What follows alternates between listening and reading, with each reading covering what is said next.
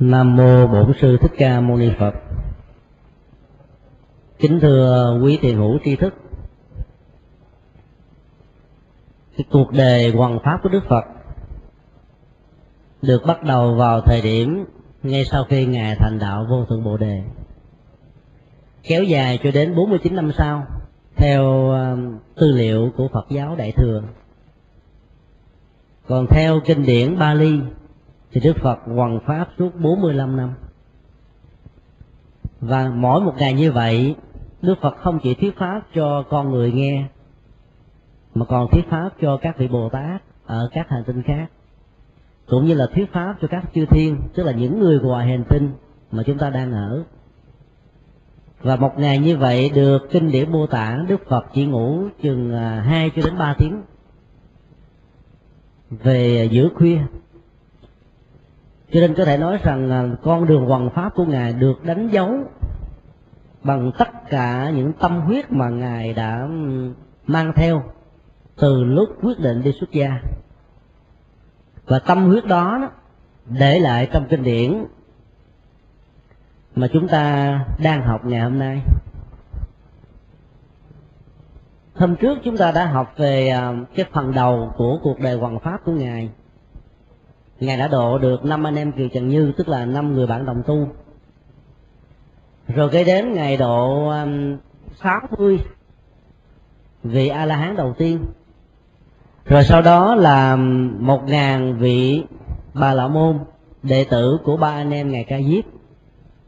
Tổng cộng như vậy là chúng ta thấy là hơn một ngàn hơn một ngàn vị. Con số này quả thực là một con số rất lớn so với một cái khoảng thời gian rất ngắn là chỉ có vài ngày. Và nếu nói về uh, con người thì chúng ta thấy quả thật là một thành tựu. Bởi vì ngài đã hóa độ được ba anh em ngài ca diếp tức là ba vị đạo sư lỗi lạc lúc bấy giờ. Khi mà độ được ba anh em ngài ca diếp thì bỗng dưng một ngàn đồ đệ của ba vị này đều trở thành đệ tử của đức phật rồi sáu mươi vị a lán đầu tiên cũng là những vị tinh hoa lỗi lạc ở trong truyền thống bà la môn cho nên có thể nói đây là một cách thức mà chúng ta có thể học về kinh nghiệm hoàn pháp của đức phật. Nếu chúng ta đi ờ, thuyết phục từng người một, giáo hóa từng người một, thì việc giáo hóa đó có thể kéo rất dài thời gian, mà hiệu quả chưa chắc là cao. Cho vấn đề quan trọng ở chỗ là chúng ta giáo hóa được những con người lãnh đạo bởi vì dưới sự lãnh đạo của những con người đó, có hàng ngàn tín đồ theo. Cho nên khi chúng ta hóa độ được một người quyết định về vấn đề tư tưởng của một cộng đồng, của một dân tộc, thì bỗng dưng cộng đồng và dân tộc đó trở thành là những người đang sống với lý tưởng Phật đà, tức là lý tưởng của sự giác ngộ và giải thoát. Mặc dầu Đức Phật chủ trương không có quyến rũ tín đồ các tôn giáo khác. Nhưng mà nhờ cái trí tuệ và cái đạo đức đặc biệt của ngài. Sau khi ngài à, thuyết pháp cho họ nghe thì bỗng dưng họ phát nguyện trở thành đệ tử của ngài. Thì đó là cái cách thức mà đức phật đã hoàn pháp. Và bây giờ những vị xuất gia dưới sự hướng dẫn của đức phật cũng làm cách thức đó. Tức là chỉ là một công việc thuần tí mang tính cách là giáo dục. Còn việc theo hay không theo nó thuộc về cái quyền tự do lựa chọn của những người tín đồ. Ở các nước phương tây ngày hôm nay người ta rất là tối kỵ vấn đề à, khuyến dụ bỏ đạo từ một tôn giáo này sang một tôn giáo khác bằng con đường kinh tế hoặc là bằng con đường chính trị mà trước đây, ở trong thời kỳ cổ đại và trung đại, người ta thường làm. Ví dụ ấn độ là một đất nước mà quốc giáo là bà la môn vào thế kỷ thứ 13 khi hồi giáo cắt chân xâm lân ấn độ, thì bỗng dưng toàn bộ đất nước ấn độ đã trở thành đất nước của hồi giáo, bằng con đường vừa quân sự và vừa kinh tế. Người ta đưa ra một tiêu chí, hoặc là sống hoặc là chết. Muốn sống thì phải theo đạo, còn muốn chết thì cứ phản đối rất nhiều người sợ hãi phải theo đạo. Rồi người ta phải giải thích như thế này, đó là đạo nào cũng dạy người lánh ác làm lành, ăn hiền ở lành. Mặc dầu cách thức tín ngưỡng, phương pháp thờ tự và phương thức hành trì hoàn toàn khác nhau, nhưng bản chất của các tôn giáo là giống nhau. Đó là cái cách thức lý luận của những người làm công việc truyền bá tôn giáo, với một mục đích đó là làm thế nào để khuyến dụ tín đồ theo đạo của mình càng nhiều thì càng tốt. Cách thức này đức phật hoàn toàn không có đi theo. Và ngài cho rằng cái vấn đề giác ngộ làm cho mình từ một con người phàm trở thành một bậc thánh, từ một con người đang khổ đau trở thành một con người hạnh phúc là mấu chốt của cuộc sống. Giá trị của cuộc đời nằm ở chỗ này, chứ không phải là có nhiều tín đồ. Cho nên, giả sử họ có học lời phật dạy để chuyển hóa nhận thức, chuyển hóa khổ đau. Biến mình trở nên an vui, an lạc, thảnh thơi, là quan trọng. Dầu họ giữ nguyên tôn giáo của họ cũng không sao cả. Vấn đề là, tôn giáo là một công cụ để phục vụ cho con người, chứ không phải con người là một công cụ để phục vụ cho tôn giáo. Nếu đạo nào dạy chúng ta phải hy sinh thân mạng, không tiếc nuối thân mạng, sẵn sàng làm những quả mềm nổ chậm, giống như cái thế giới khủng bố ở phương tây hiện nay thì chúng ta phải đặt lại vấn đề. Cái mục đích của những con người tuyên truyền cái chủ thuyết đó có đúng hay không? Của đạo phật khẳng định đức phật ra đề vì an lạc cho số đông, vì hạnh phúc cho chư thiên và loài người. Cái động cơ thành lập lên đạo phật của đức phật thích ca rất rõ. Không phải để thu nhập tín đồ cũng không phải là tạo cái uy thế cho bản thân ngài. Bởi vì nếu muốn tạo uy thế, ngài chỉ cần lên ngôi vua của nước Sakya. Mặc dầu nhỏ bé, nhưng mà cái tiềm năng về kinh tế rất là rất là hùng mạnh lúc bấy giờ. Thì ngài có hàng triệu lê dân để hưởng ứng những gì ngài đề xướng cần gì phải trở thành đạo phật? Do đó, khi chúng ta làm công việc mà đức phật đã làm, cũng phải lấy tiêu chí này làm đầu. Chứ đừng vì mục đích mà muốn có nhiều tín đồ về cho mình chùa chiền được lập lên cũng mang cái mục đích đó. Làm thế nào để à, đưa ánh sáng giáo pháp của đức phật, đưa những lời dạy vàng ngọc của đức phật đến với đời sống quần chúng, để cho họ có cơ hội để thực hiện áp dụng hành trì. Và nhờ vậy họ được an lạc. Còn những người phật tử là đệ tử của mình hay là đệ tử của một vị thầy khác, hay là đệ tử của một vị sư cô khác, chuyện đó không quan trọng. Hoặc là khi người phật tử về quy với mình rồi, mình buộc người ta phải đi chùa của mình, không được đi chùa khác. Đó lại là điều càng sai với tinh thần nhà phật. Miễn làm sao, họ giàu bận rộn, giàu làm ăn khó khăn, giàu à, gặp nhiều cảnh hoạn, cảnh huống khác nhau. Nhưng mà cái tấm lòng của họ nhớ về đức phật, nhớ về những lời dạy của đức phật, nhớ về những vị xuất gia chân chánh dưới sự hướng dạy của đức phật. Và họ sống ăn hiền ở là làm những việc phước báo mà phật đã dạy là tốt rồi còn họ đi chùa này đi chùa kia không quan trọng. Miễn là duy trì được đời sống an lạc thảnh thê trong tâm hồn trong hành động trong cuộc sống là quan trọng hơn.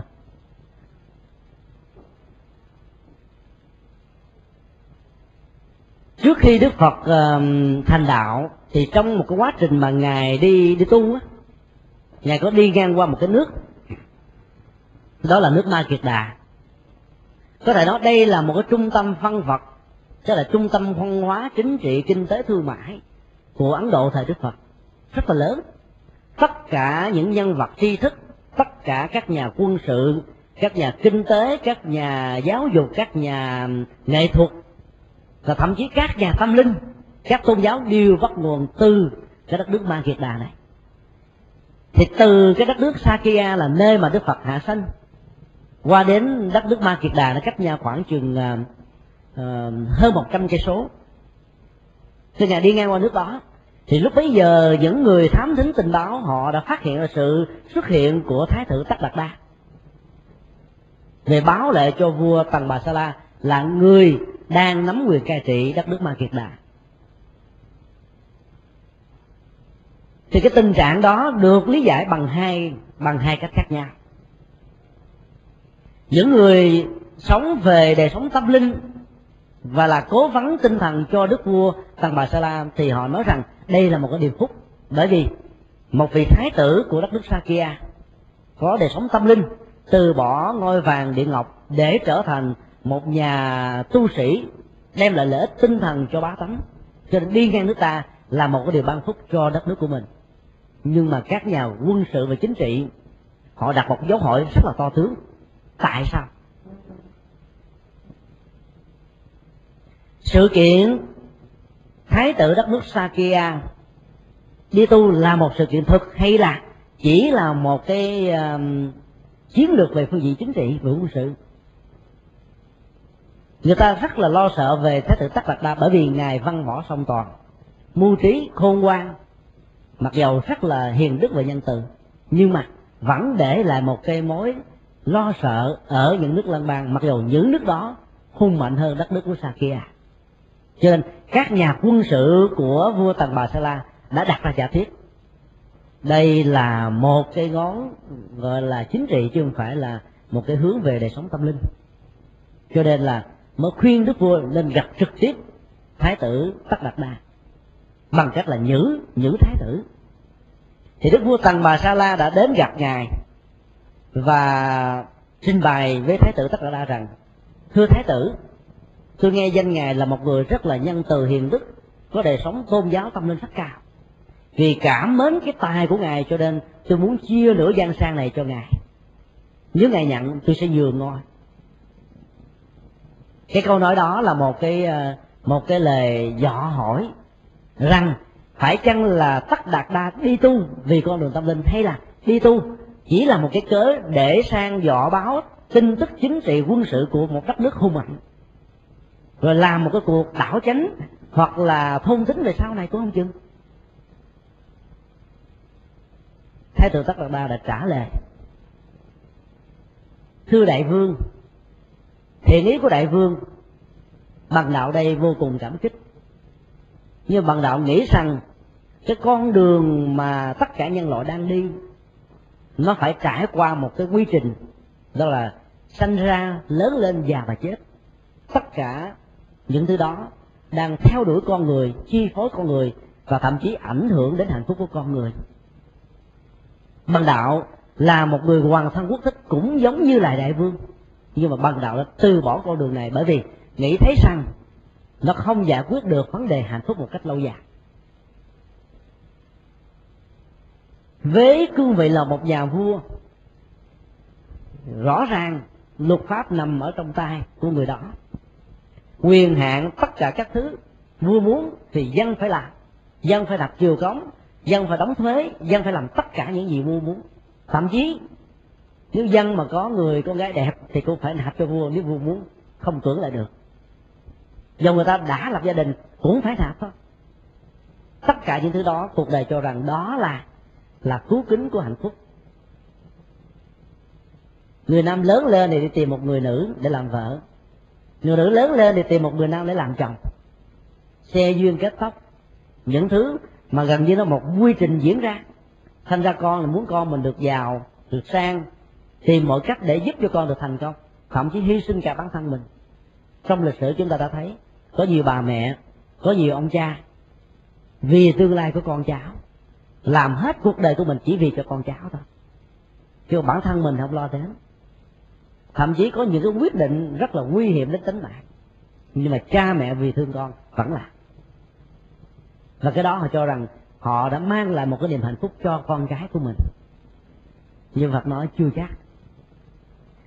Cha mẹ mà thương con cái thì cho con cái mình một cái gia tài, cách thức. Cái gia tài làm thế nào để trở thành giàu sang phú quý?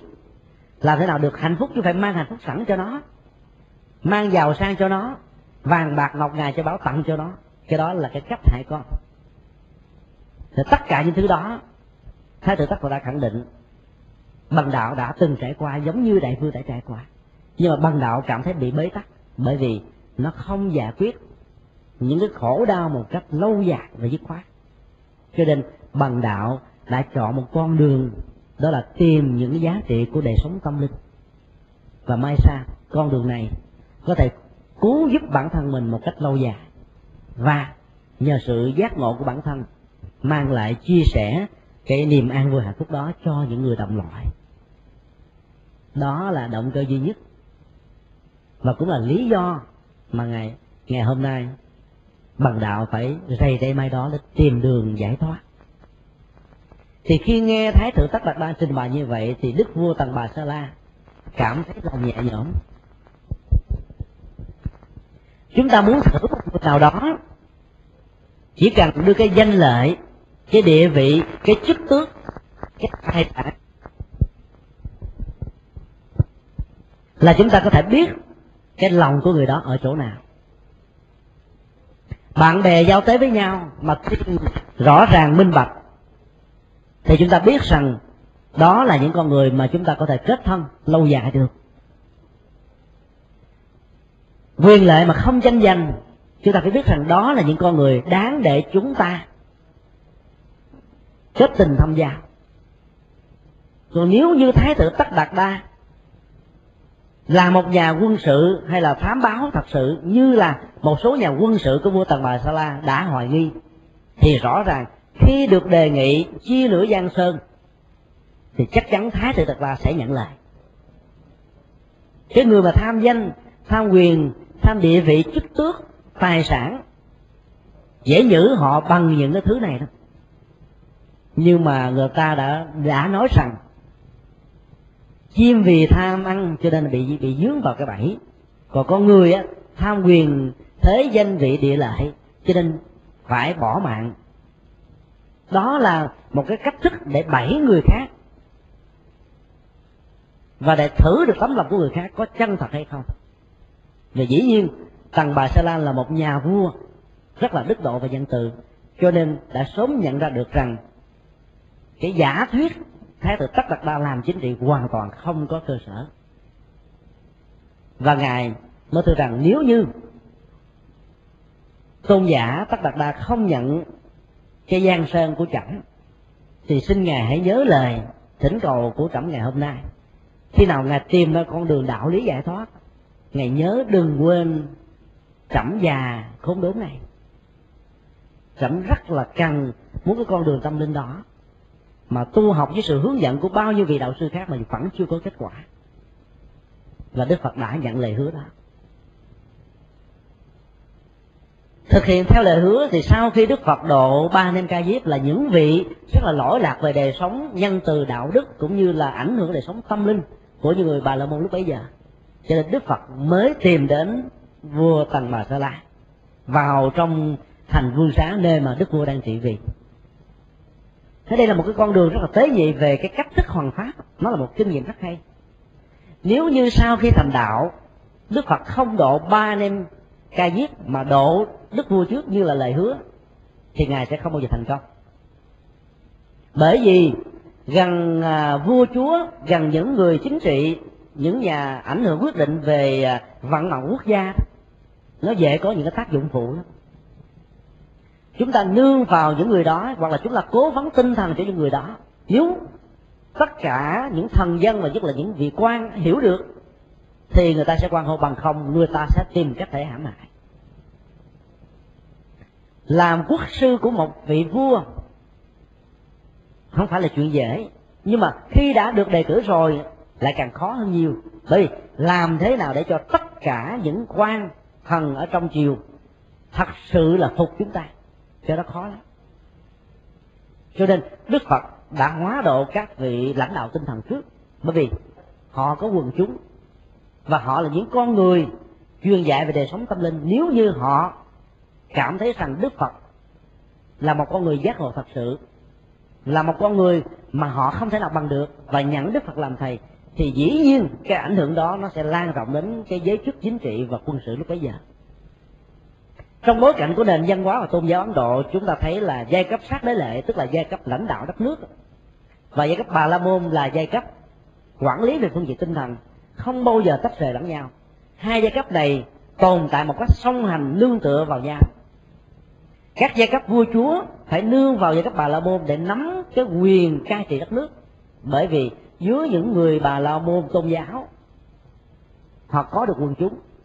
Cho nên tôn thờ những vị bà la môn là một cách thức để để cho tất cả những tín đồ của vị này ủng hộ mình. Cái chuyện này là chuyện rất rõ. Ở thế giới phương tây gặp một ông tổng thống hay là một ông chủ tịch nước là rất là dễ. Người ta gặp mình không phải vì à, mình là một nhân vật quan trọng bởi vì mình là người có quần chúng. Cho nên chúng ta muốn gặp các vị đó, chỉ cần có một cái thơ yêu cầu là người ta sẵn sàng. Là bởi vì tất cả những người làm chính trị muốn lấy lòng quần chúng. Người ta ủng hộ một nhà sư, hay là một ông linh mục, hay là một cái ông đạo sĩ của hồi giáo, hay là của do thái giáo, vân vân. Là bởi vì dưới nhà sư đó, dưới các nhà tâm linh này có nhiều quần chúng. Cho nên được ông này ủng hộ là quần chúng của ông này sẽ theo mình. Nó là một cái cái vấn đề hoàn toàn chính trị. Nhưng mà đức phật đi ngược lại.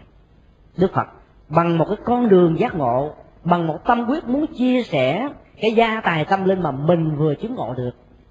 Cho những người đã phải rất là khổ sở lao đao, tu tập rất là nhiều năm mà vẫn không đạt được, bởi vì con đường đi nó không đúng. Cho nên đức phật nhắm đến cái thành phần tinh thần của đạo bà la môn trước nhất. Và khi những vị này thật sự phục tùng rồi thì chính những vị này sẽ đi tuyên truyền lại về à, cái giá trị tâm linh mà ngài đã đạt được. Mà không cần phải trải qua một cái công nghệ thông tin và quảng cáo như ngày hôm nay. Giá trị của sản phẩm nhiều khi không nhiều, nhưng mà thông qua con đường quảng cáo, người ta thấy rằng à, giá trị đó lớn lắm. Ví dụ như người ta nói rằng là list xà bông tắm của các hoa hậu. Như thể người nào muốn là hoa hậu thì phải tắm xà bông list đi còn ai không tắm xà bông list là người đó vĩnh viễn không bao giờ trở thành hoa hậu. Hoặc là một loại kem nào đó đó là loại kem đặc biệt mà tất cả các nghệ sĩ ưu tú đều sử dụng. Cho nên muốn trở thành nghệ sĩ ưu tú thì phải sử dụng kem đó. Thế đó là gì? Đó là cái quảng cáo. Là thường á cái gì đó quảng cáo á, thì cái giá trị thực của nó chỉ bằng một phần ba thôi. Hai phần ba còn lại á, là nó nâng cái tâm lý của người tiêu thụ nhiều hơn cái tâm lý thông thường ta nói là tiền nào của đó. Cho nên một cái sản phẩm muốn cho quần chúng mua dễ đó bán giá cao hơn.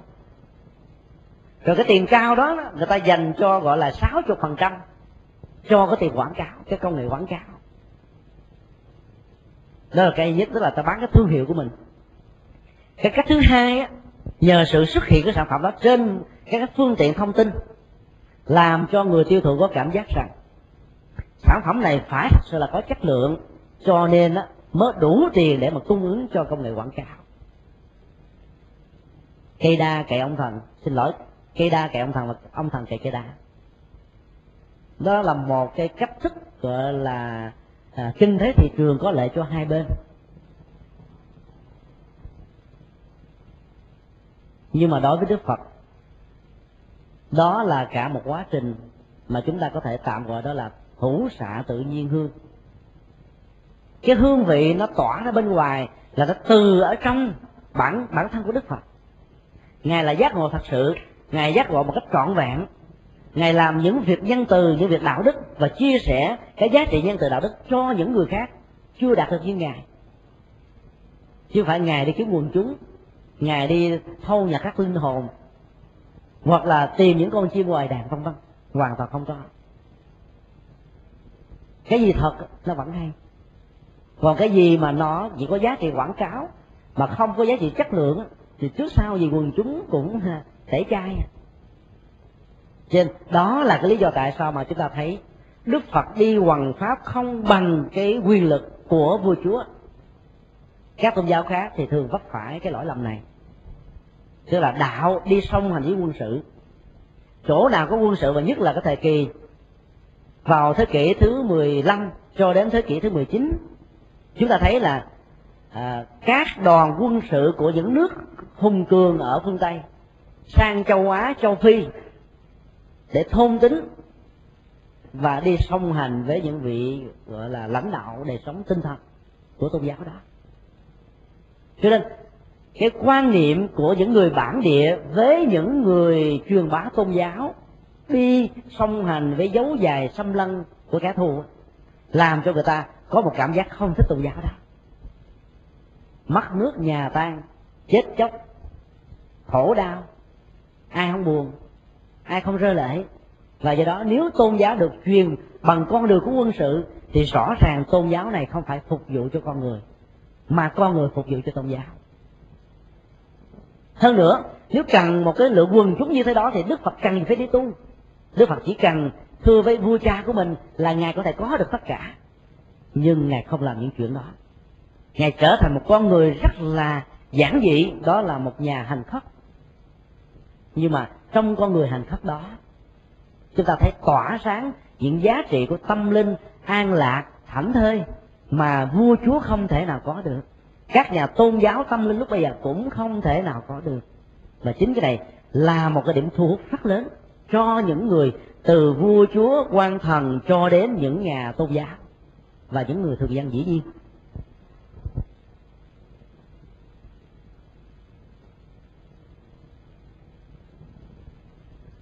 Khi gặp lại vua tạc bà sa la thì đức phật à, chỉ giảng một bài kinh. Đơn giản, đó là bài kinh tứ diệu đế mà ngài đã giảng cho năm anh em chùa trần như. Và dưới bài kinh đó thì vua tạc bà sa la đã trở thành một người phật tử trung thành. Và ngài đã làm rất nhiều việc để mà giúp cho phật giáo được phát triển. Nhớ lời ước hẹn khi đi, ngài về vương xá độ trì đức vua. Sự ước nguyện hôm xưa đã thỏa, vua cắt liền tịnh xá trúc lâm, xây rồi thỉnh phật chư tăng làm nơi thuyết pháp xuất trần độ sinh. Cái lời nguyện ước của đức phật cái lời hứa của đức phật độ cho vua tần loại sa la đã được đáp ứng.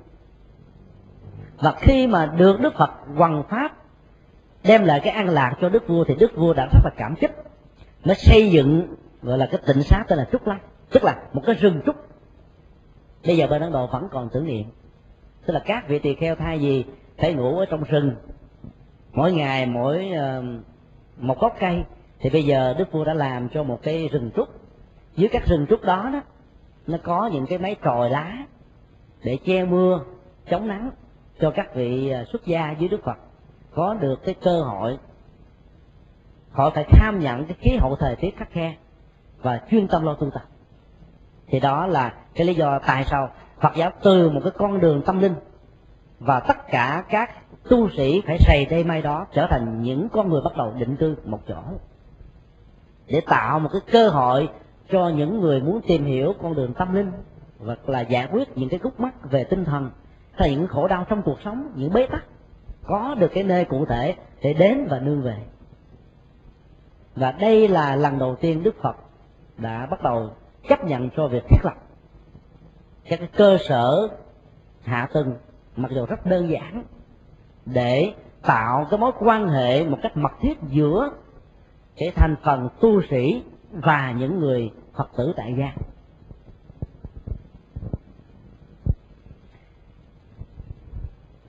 Sự kiện đức phật đã độ cho vua tần bà sa la đã gây chấn động khắp đất nước ấn độ. Bởi vì đây là một đức vua mạnh nhất. Nước ma kiệt là nước hùng vĩ nhất. Quân sự là lớn nhất. Tiềm năng kinh tế là cũng vĩ đại nhất. Về giá trị văn hóa, tinh thần, cho đến là tôn giáo, cho đến các giá trị kinh tế nghệ thuật kiến trúc hội họa hay là các nhân tài đều tập trung ở cái vùng ba kiệt đà này. Điều đó gây chấn động rất lớn. Chỉ cần độ đức vua tần bà sa la và những vị lãnh đạo tinh thần bà la môn thôi đã gây một cái cú sốc. Và cú sốc này nó tạo ra hai cái phản ứng đối lập nhau. Một cái đó là nếu những con người nào mà tôn trọng tự do thật sự đó tôn trọng những giá trị tinh thần cao quý thì họ không bận tâm về chuyện là đạo nào sẽ lên uh, là hướng dẫn đời sống tâm linh và tinh thần cho quần chúng.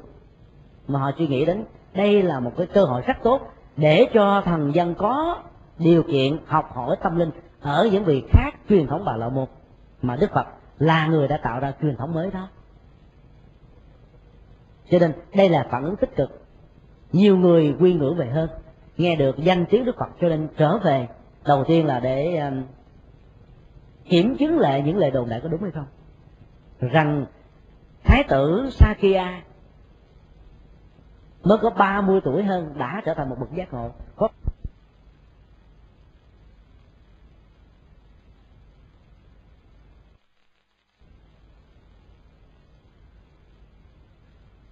vậy không? Và nhiều người đi bằng con đường hồ nghi đặt vấn đề, đến một con đường là tin một cách tuyệt đối. Bởi vì sự diễn kiến của họ đối với đức phật đã tạo ra một cái sự chuyển hóa rất lớn.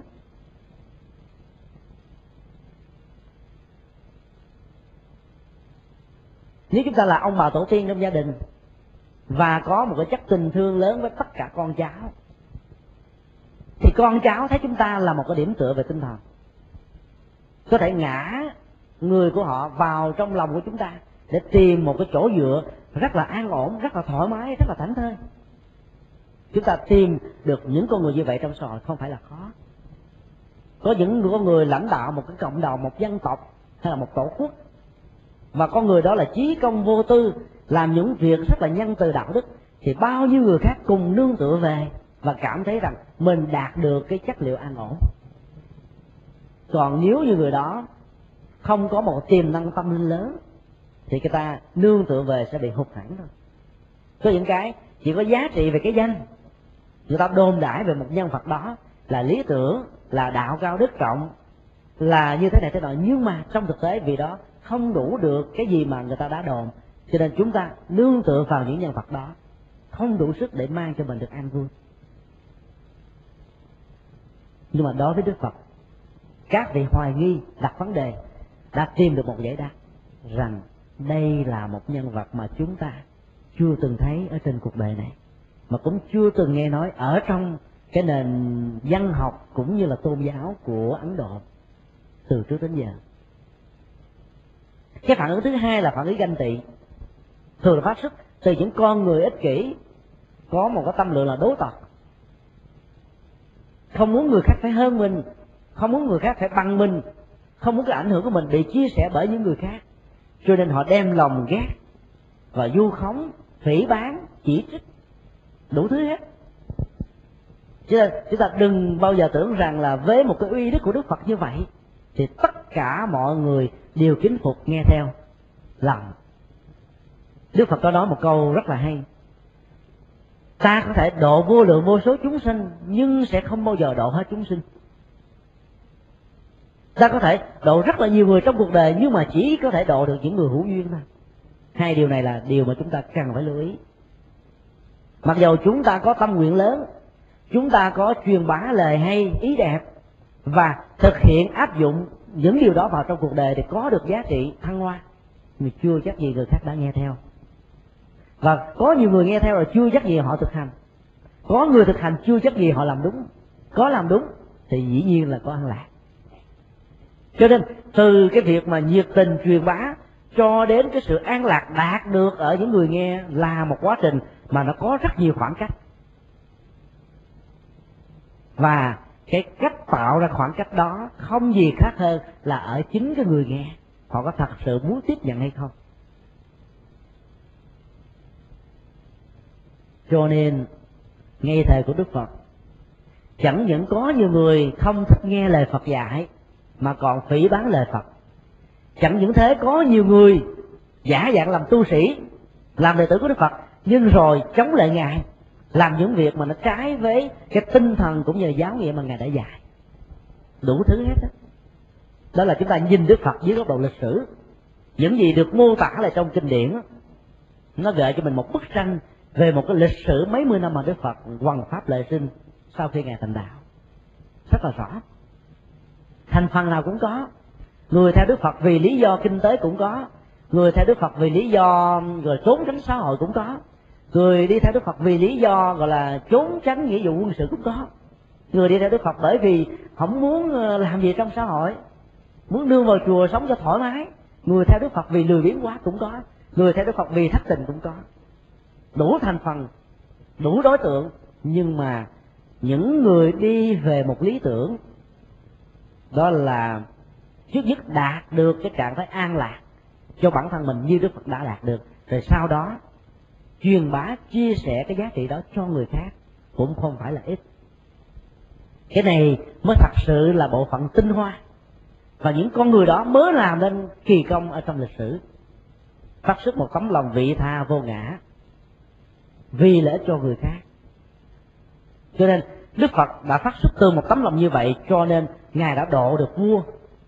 Và vua này ảnh hưởng cả một cái cái phong trào tâm linh mới trong đất nước quảng độ. Do đó chặt mấy gốc, ảnh hưởng của đức phật đã lan rộng.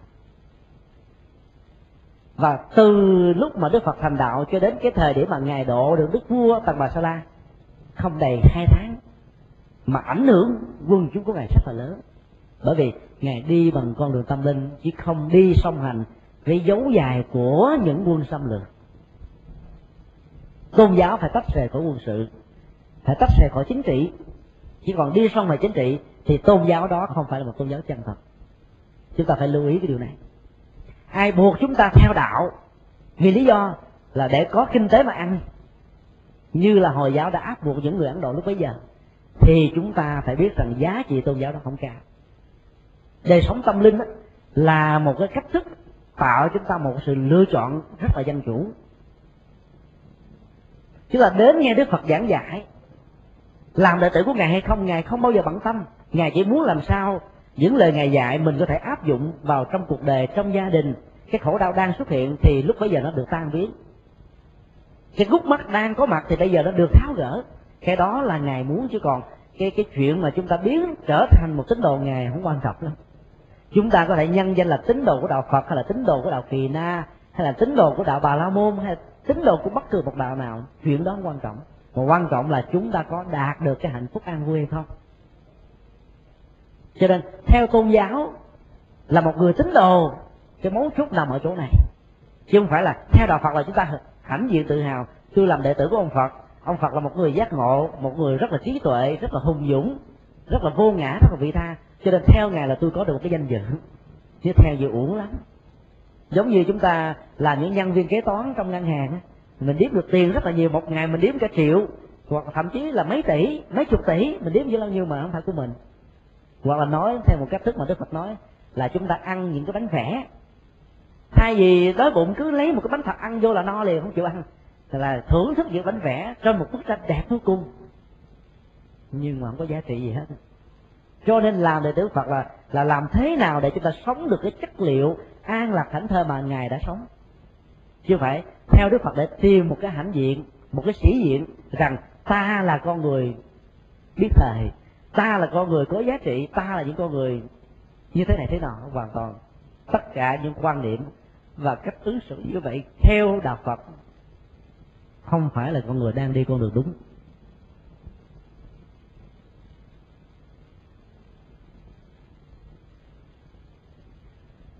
Đức vua tịnh phạn vương là cha của thái tử tất đạt đa.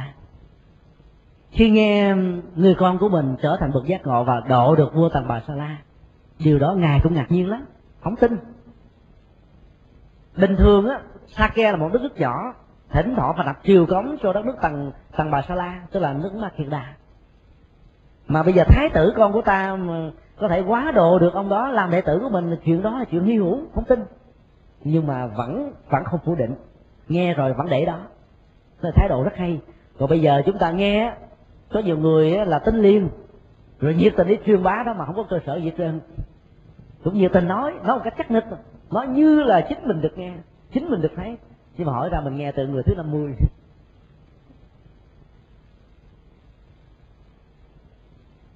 hoặc là có nhiều người cứ nghe là bác, mà bắt chấp đi những cái giá trị hiện thực những cái sự kiện đang diễn ra nó đúng với những gì mà chúng ta được nghe. Cho nên thái độ mà sáng suốt nhất là chúng ta nghe những gì mà chúng ta chưa biết đó cứ để đó như là một dữ liệu thôi. Đừng vội tin cũng đừng vội phủ định. Hãy xem xét rồi cân nhắc nhận định đánh giá rồi cuối cùng trải qua quá trình hiện thực đó, chúng ta mới biết là nó có đúng thực hay không. Thì đức vua vẫn vẫn nghe nhưng mà vẫn chưa tin nhưng mà không phủ định cho nên ngài mới cho gọi là các vị sứ thần đó, tới mời đức phật thích ca tức là thái tử tất đạt đa trở về thăm vua cha. Nhưng mà ngài hoàn toàn thất vọng. Mặc dầu có đường đi chỉ hơn một trăm cây số thôi. Thất vọng. Không thấy người nào trở về. Và lúc đó nhà vua đã hoài nghi. Không biết là ông vua tăng bà sa la này làm gì đây? Sứ thần của tôi đi qua bên bể mất có hết trơn có âm mưu gì đây thì lúc bấy giờ ca lưu đà di thở nhỏ là bạn thân của thái tử tất đạt đa mới nhận lời đức vua để làm vai trò sứ giả thứ 10 và ca lưu đại di khẳng định với đức vua rằng là trong bất kỳ tình huống nào con cũng xin trở về để làm tròn cái trách nhiệm mà ngài đã giao mà ngài đã đã, đã giao phó thì khi ông ta đi qua đến đến nơi đức phật đang cư ngụ tại nước trúc lâm, thì ông ta mới thấy là tất cả những lời đồn nó không có thực. Tức là vua tần bà sa la không phải giữ sứ thần lại, mà chính những vị sứ thần này, sau khi diện cái đức phật, thuyết phục đức phật, đối thoại với đức phật, rồi cảm thấy đức phật hùng vĩ quá, cảm thấy đức phật được an lành quá, cho nên họ tình nguyện làm đệ tử xuất gia của đức phật luôn, thì tu luôn. Đó lý do tại sao họ không trở về ca lưu đại di cũng trở thành người tu, nhưng mà giữ cái cái lời hứa với đức vua tịnh phạn cho nên trở về thưa lại với vua tịnh phạn rằng, tất cả những điều mà chúng ta lo ngại về vấn đề ban giao giữa hai nước hoàn toàn không có cơ sở. Đức vua tịnh phạn cảm thấy nhẹ nhõm.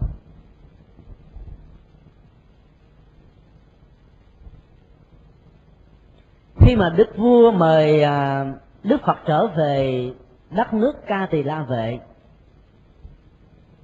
Thì cái địa điểm mà để tiếp ngài là cái hoa viên của ờ, hoàng thân Niroda. Tức là vị hoàng thúc đó, em của vua tịnh phạn thì đây là một cái cái khu hoa viên rất là đẹp. Chim chóc hót líu lo cảnh rất là thoáng mát.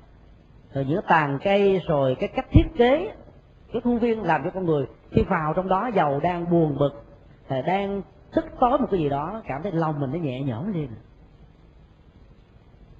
Cho nên là có nhiều người ta tin vào phong thủy là vậy.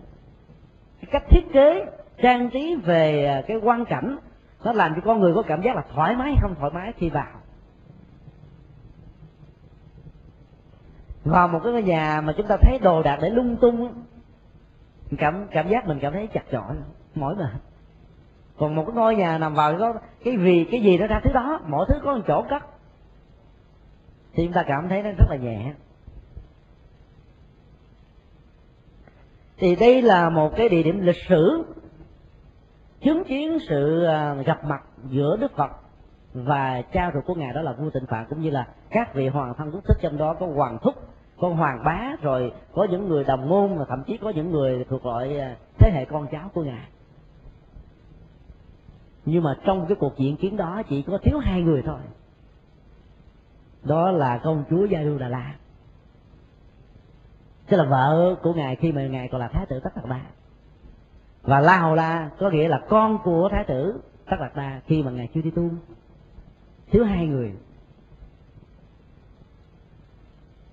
Cái sự kiện mà đức phật trở về lại thăm vua cha là một sự kiện trả lời một cách gián tiếp rằng những điều mà đồn đãi, quy kết ngài khi mà ngài đi tu là một người bất hiếu nè, là một người là không có trọng trách với dân nè, là một người chồng bạc nghĩa nè, là một người cha phụ tình.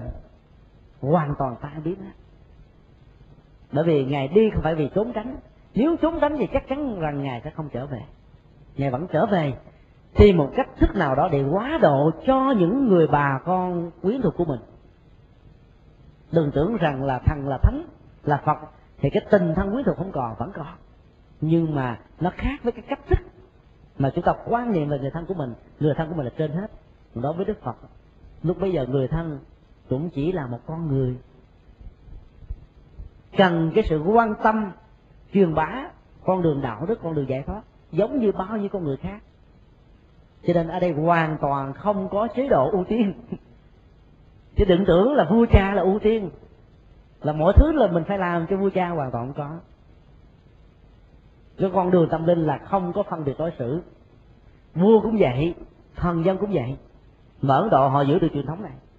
Bây giờ anh là gì cũng cần biết là tổng thống hay thủ tướng người biết, nhưng mà đến gặp những vị tâm linh thì phải đi trên không. Thì rồi phải bỏ gom kiếm gì bên ngoài, đi một cách thảnh thê tới để mà học đạo, chứ phải đi với tư cách là một ông vua, tới sai sử, bắt người ta phải làm thế này thế nọ hoàn toàn không có còn khi chúng ta đi thăm viếng các cái à, đền đài, cung điện, hay là những nơi tu tập của những vị tâm linh thì cũng phải làm áp dụng công thức như vậy.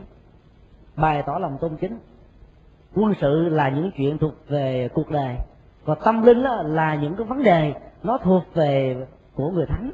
Cho nên một người phàm đến với người thánh thì phải cung kính đảnh lễ.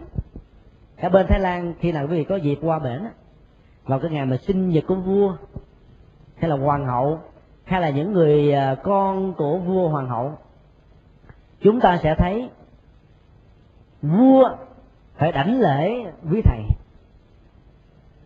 Bao nhiêu người dân trong xã hội đảnh lễ ông vua? Bây giờ họ vẫn giữ cái truyền thống gọi là quân chủ.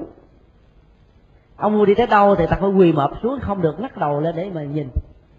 Vì làm như vậy sẽ bị phạm tội khi quân. Mặc dù là trong một đất nước mà bây giờ là nó thuộc thế kỷ 21 chế độ quân chủ vẫn còn tồn tại ở Thái Lan, ở Campuchia 50% là con Campuchia, ở Vương quốc Anh và ở một số nước ở châu Âu. Nhưng mà vua phải đảnh lễ các vị xuất gia. Bây giờ cũng vậy. Một năm đó là các vị vua Thái Lan hoàng tử phải vào chùa tu tối thiểu là một tuần lễ. Còn vua thời hiện đại này rất là mến đạo. Cho một năm như vậy, ông vào tu đến một tháng trời là trở thành người tu đàng hoàng á. Chứ không phải là là mặc áo cư sĩ, mặc áo bào của vua để mà tu đâu. Cạo đầu xuất gia đàng hoàng. Mà theo truyền thống của thái lan á, người ta được quyền xuất gia để mà rèn luyện đời sống đạo đức. Nhưng mà sau khi xuất gia xong rồi á, tu một một thời gian ở chùa ra ngoài thì phụ nữ người ta mới thương, người ta mới lấy làm làm chồng. Cho nên bên bệnh ai tu lâu là có giá lắm mà tu mà hai chục năm, ba chục năm là quý cô sắp hàng mà chờ đợi. Mà nếu như có địa vị, có chức tước này nữa, người ta còn sắp hàng đến cổng luôn. Cái đó cũng là một cái hay. Bởi vì tất cả những vị mà lãnh đạo, cho đến những người làm công tác xã hội, nói chung là người nam đều phải vào chùa tu, ít nhất là trong đời của họ 7 ngày. Làm người tu để chi? Để học. Hỏi con đường đạo đức tâm linh. Về sau này sau rồi đời, nếu có làm ăn bậy bạ đó mà thì người ta cũng nhớ về cái đạo lý nhân quả không dám làm nhiều. Cái giá trị nằm ở chỗ đó đó. Hoặc là đi à, thấy người vợ của người ta thấy đẹp quá mình muốn chiếm đoạt làm sở hữu cũng hiểu được rằng đức phật dạy không nên làm chuyện này vì chuyện này nhân quả khổ đau ghê gớm lắm. Cho nên cái biết đó, nó vẫn tốt. Mặc dù mình chưa chấm dứt được nhưng mà sau này nó hỗ trợ cho mình. Nhờ cái biết mà mình dẫn đến cái hành động đúng. Do vì vậy mà đức vua của thái lan đều phải kính lễ những vị xuất gia bởi vì những người đó có giá trị tâm linh. Và một điều đã xảy ra hoàn toàn ngược lại, đó là vua tịnh phạn và những người hoàng thân khi gặp đức phật số mắt ra nhìn. Vậy cái tâm lý như vậy đó, tức là người ta gọi là bụt có nhà không linh. Ở trong chùa cũng vậy, nhiều khi ông hòa thượng mà ông đi về quê mà. Bà con gặp ông hòa thượng nói, bảy bảy, mày khỏe không bảy? Mặc dù ông hòa thượng đã tám mươi rồi, ông già tám hai kêu bảy bảy. Cứ nhớ nhớ ông hòa thượng của mấy chục năm về trước. Còn có người kêu, chú bảy ơi, lúc này chú ở đâu? Chú khỏe không? Cho nên độ không được. Nhưng mà học trò của hòa thượng đó, nhiều khi học trò hai đời, kêu hòa thượng bằng sư ông mà xuống cái chỗ đó, hỏi, thầy khỏe không thầy? Cái chuyện này xảy ra rất là nhiều ông hòa thượng là thầy hai đời của ông thầy con thôi ông thầy trẻ thôi. Còn thầy trẻ đó xuống gặp bà con của hòa thượng, hòa những người bà con đó tỏ vẻ cung kính lắm, nhưng mà gặp ông hòa thượng thấy thường. Bạn của mình mà, con của mình mà, cháu mình mà, anh của mình mà, cậu mình mà, chú mình mà. Cho nên thấy nó không linh. Thì chuyện đó lại xảy ra đối với hoàng không có thích. Ở trong đạo phật á, mặc dầu thừa nhận cái thần thông tức là cái khả năng phi thường mà con người tu tập đắc đạo được có là một cái cơ hội để mà thuyết phục người khác rất là dễ. Nếu như chúng tôi mà có được cái cái huyễn thuật giống như những nhà ảo thuật quý phật tử theo chúng tôi ào ào liền. Thấy không? Tới biểu diễn chừng một hai chiêu thôi thấy ông thầy tu ghê gớm quá cho nên đạt được những khả năng phi thường như thế này. Theo liền thôi. Cái gì mà hơn người khác đó, tạo cái niềm tin ở người khác đối với mình mình quy kính người đó bởi vì mình học được cái gì ở người đó. Nhưng mà đức vua tịnh phạn là một con người hoàn toàn khác, không giống như hoàng thân quốc thích. Quan sát đức phật thích ca, tức là con của mình. Từ cái cách đi, cách đứng, cách ăn, cách nói, nó hoàn toàn khác biệt với cái thời kỳ 6 năm về trước theo kinh điển Bali, hoặc là 10 năm 11 năm về trước theo kinh điển Đại thừa. Khi còn là thái tử, khác hoàn toàn. Và khi diện kiến với đức phật thích ca thì ngài cảm thấy lòng mình nó được nhẹ nhõm, được an vui, được hạnh phúc. Cái này nói về nhân điện học là có thật. Mỗi một con người như vậy nó có một vùng từ trường tỏ ra xung quanh của người đó. Cho nên kinh mới gọi là hào quang. Hào quang không có nghĩa là ánh sáng đâu. Nói như vậy để chúng ta dễ hình dung thôi. Mỗi người như vậy nó có một cái tỏa ra, một cái tư trường, người ta gọi là tư trường sinh thái học tâm linh. Cái người nào mà giận dữ thì cái vùng từ trường nó tỏa ra làm cho các con thú gặp là sợ không dám không dám gặp. Có một lần đó một vị tỳ khưu đã chứng được đạo quả rồi. Nhưng mà kiếp trước của vị này á sát sanh làm này đồ tể. Cho nên những con chim bồ câu mà nó bay tới thay vì các gặp các vị khác nó có thể đậu trên vai nè thậm chí đậu trên đầu mà cảm thấy an ổn. Nhưng mà đối với vị a la hán đó nó không dám đậu. Nhưng mà vừa sát vô cái nó bay ra là tại vì cái từ trường á, của quá khứ nó vẫn còn ảnh hưởng.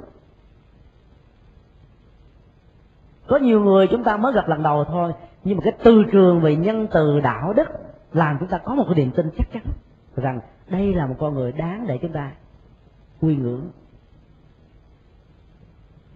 Dầu người đó không nói điều gì cả, không làm gì gì hết, chỉ sự hiện những người đó thôi, mình cảm thấy được an vui rồi. Khi chúng ta tôn kính cha mẹ ông bà, về nhà gặp cha mình ngồi ở trên một cái ghế là chúng ta cảm thấy an lành nó có một cái chất liệu như vậy. Nhưng mà đức vua đã nhìn thấy được cái chất liệu đó. Và chính đức vua đã quỳ xuống đảnh lễ đức phật đầu tiên. Điều này đã làm cho tất cả hoàng thân của thích nhạc nhiên thế tại sao tại sao hoàng thượng làm việc đó? Hoàng thượng là cha của muôn dân. Còn tất đạt đa này chỉ là là là con của của ngài. Tại sao ngài phải đi đảnh lễ người con của mình? Điều đó rất là ngạc nhiên thì ngay cái câu hỏi đó thì lúc bấy giờ đức phật vận dụng thần thông. Làm ở trong cái um, những cái lỗ chân lông của ngài nó toát ra vừa lửa và vừa nước. Đây gọi là thần thông đôi. Thể hiện một khả năng rất là phi thường biến hóa. Mà khi nhìn thấy được cái khả năng phi thường đó, đó thì những người kia lé mắt ra. Có người ngạc nhiên quá xỉu luôn. Quảng hốt không biết này ma quỷ hay là thần thánh có người quy phục, vân vân. Cho nên á, độ những người thân ở trong gia đình khó lắm.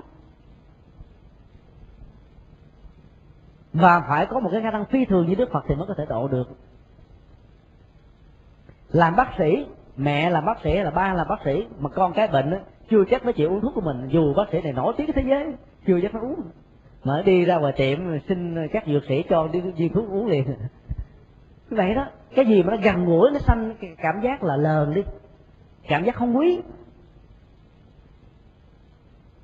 Đó là cái tâm lý. Nhưng mà cái giá trị thì không thay đổi. Dù đức phật có bị các vị hoàng thân quốc thích quan niệm rằng mình là con cháu của các vị đó. Tí nữa thì cái giá trị của sự giác ngộ cái chất liệu của an lạc thẩm thể tỏa ra từ, từ con người của ngài vẫn không hề thay đổi. Vấn đề chỗ là nhiều khi á mình có hai mắt. Nhưng mà nhìn mà mình không thấy, vậy thôi. Không thấy không có nghĩa là không có. Chúng ta hàng ngày có lúc vẫn nhìn lên trời, quan sát bầu trời, quan sát bầu mặt trời, hoặc là về đêm chúng ta quan sát mặt trăng. Có những lúc chúng ta quan sát mà không thấy mặt trời, mặt trăng đâu cả, bởi vì mây nó che. Đừng dựa vào hiện tượng mây che đó mà cho rằng mặt trời, mặt trăng không có mà. Nó vẫn có. Dù chúng ta có xua đuổi nó, phủ phàng với nó không thừa nhận đó, nó vẫn hiện hữu. Giá trị của đức phật là nằm ở chỗ này. Người ta có phủ định ngài, người ta có không thừa nhận ngài, người ta có như thế này thế nọ với ngài nhưng mà ngài vẫn ung dung tại đó, vẫn tỏ ra một chất liệu an lạc phật để tìm một cơ hội giúp cho những người này thấy được cái giá trị đó. Chỉ cần xua điêu đó đó đó đó mây mù thôi thì tất cả mọi thứ đều có thể thấy được rõ ràng.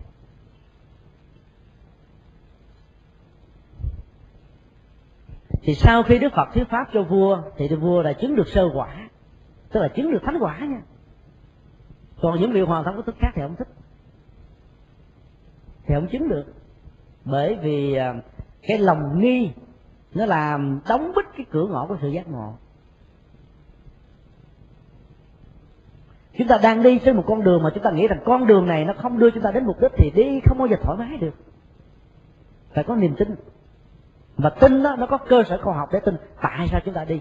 Và tại sao chúng ta đạt được cái an lạc hạnh phúc trên con đường đi đó. Tin như vậy thì mới có kết quả. Thế là đức tin trong đạo Phật người ta gọi là đức tin có lý trí, đức tin khoa học, đức tin có trí tuệ, dẫn đường.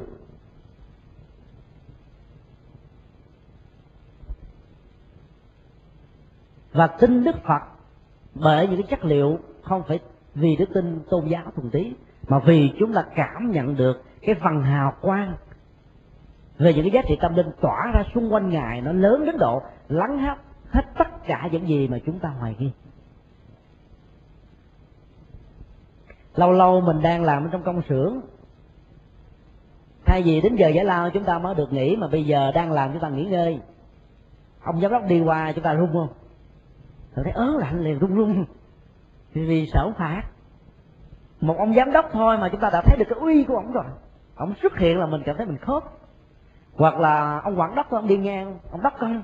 Ông thấy rằng mình làm không nhiệt tình, làm, gọi là, trốn trách trách nhiệm hoặc là làm, hoặc tiết kiệm thời gian cho những việc riêng, vân vân. Sự xuất hiện của người đó làm cho mình tỉnh giấc, sợ. Cái đó là cái uy của người có quyền vị, quyền tước và địa vị thôi còn cái uy của con người có đạo đức nó lớn hơn cái này, bởi vì nó không mang lại chúng ta sự sợ hãi, mà ngược lại, nó làm chúng ta cảm thấy rất là an lạc, thảnh thơi, nhẹ nhàng, thư thái. Thì đó là lý do tại sao mà quý phật tử vẫn biết rằng là đức phật không thể ban cho chúng ta cái hạnh phúc bằng cách, ngoài cái cách gọi là giúp chúng ta con đường để chúng ta thực hiện thôi. Chúng ta muốn được hạnh phúc, muốn được an vui muốn được giải thoát thì chúng ta phải thực hiện theo những gì dạy dạy. Nhưng mà khi vào chùa đảnh lễ đức phật chúng ta vẫn có một cái gì đó thích thích rờ vào tượng của ngài rồi so vào trán của mình. Mình cảm thấy cái luồng hào quang gián tiếp đó, đó nó vẫn tác động đến tâm linh của mình được. Và làm như vậy thực ra cũng không có gì là mê tín. Nó truyền thêm cái niềm tin cái sức mạnh. Bởi vì thông thường chúng ta đã làm lành lánh dữ rồi. Bây giờ cái làm lành lánh dữ đó nó chưa trổ quả thay vì nếu như chúng ta không có niềm tin chúng ta sẽ chán nản, thất vọng và làm những con đường rất là tội lỗi, xấu xa và trái pháp luật. Nhưng mà chúng ta nghĩ rằng, những gì chúng ta gieo ngày hôm nay, chúng ta sẽ gặp ngày mai. Thời gian, vấn đề là ở thời gian. Cho nên, gọi là, tìm đến với Đức Phật, nương vào Đức Phật bằng cách là rờ vào thân ngài rồi chỉnh vào trán chúng ta. Chúng ta vẫn vẫn cảm thấy được một cái giá trị tâm linh nào đó. Nó truyền một cách vô hình. Hôm nay chúng ta dừng lại tại đây. Vì sao thì chúng ta sẽ học tiếp về à, cái cách mà đức phật độ gia đình. Độ người thân mới khó. Thường các vị hòa thượng độ người thân của mình khó lắm. Phải nhờ những vị thầy khác độ. Còn mình đi độ bá thánh thì được và độ người thân không thành công. Thì khi học bài kinh này rồi á, quý vị về mà có cái việc tâm muốn cho chồng của mình, vợ của mình, con của mình đi theo phật không phải dễ đâu nha. Đừng có nhiều tình theo kiểu ờ, mấy đứa con đang chơi game, bây giờ kêu nó cắt game hết rồi đem mỏ ra tụng. Kiểu đó là đổ nợ. Chẳng những nó không theo, nó còn chống nữa. Cho nên phải có cách thức. Không có cách thức đó thì cái nhiệt tâm của chúng ta sẽ không mang lại kết quả. Nam mô bổn sư thích ca mâu ni phật. Kính thưa tất cả quý thiền hữu tri thức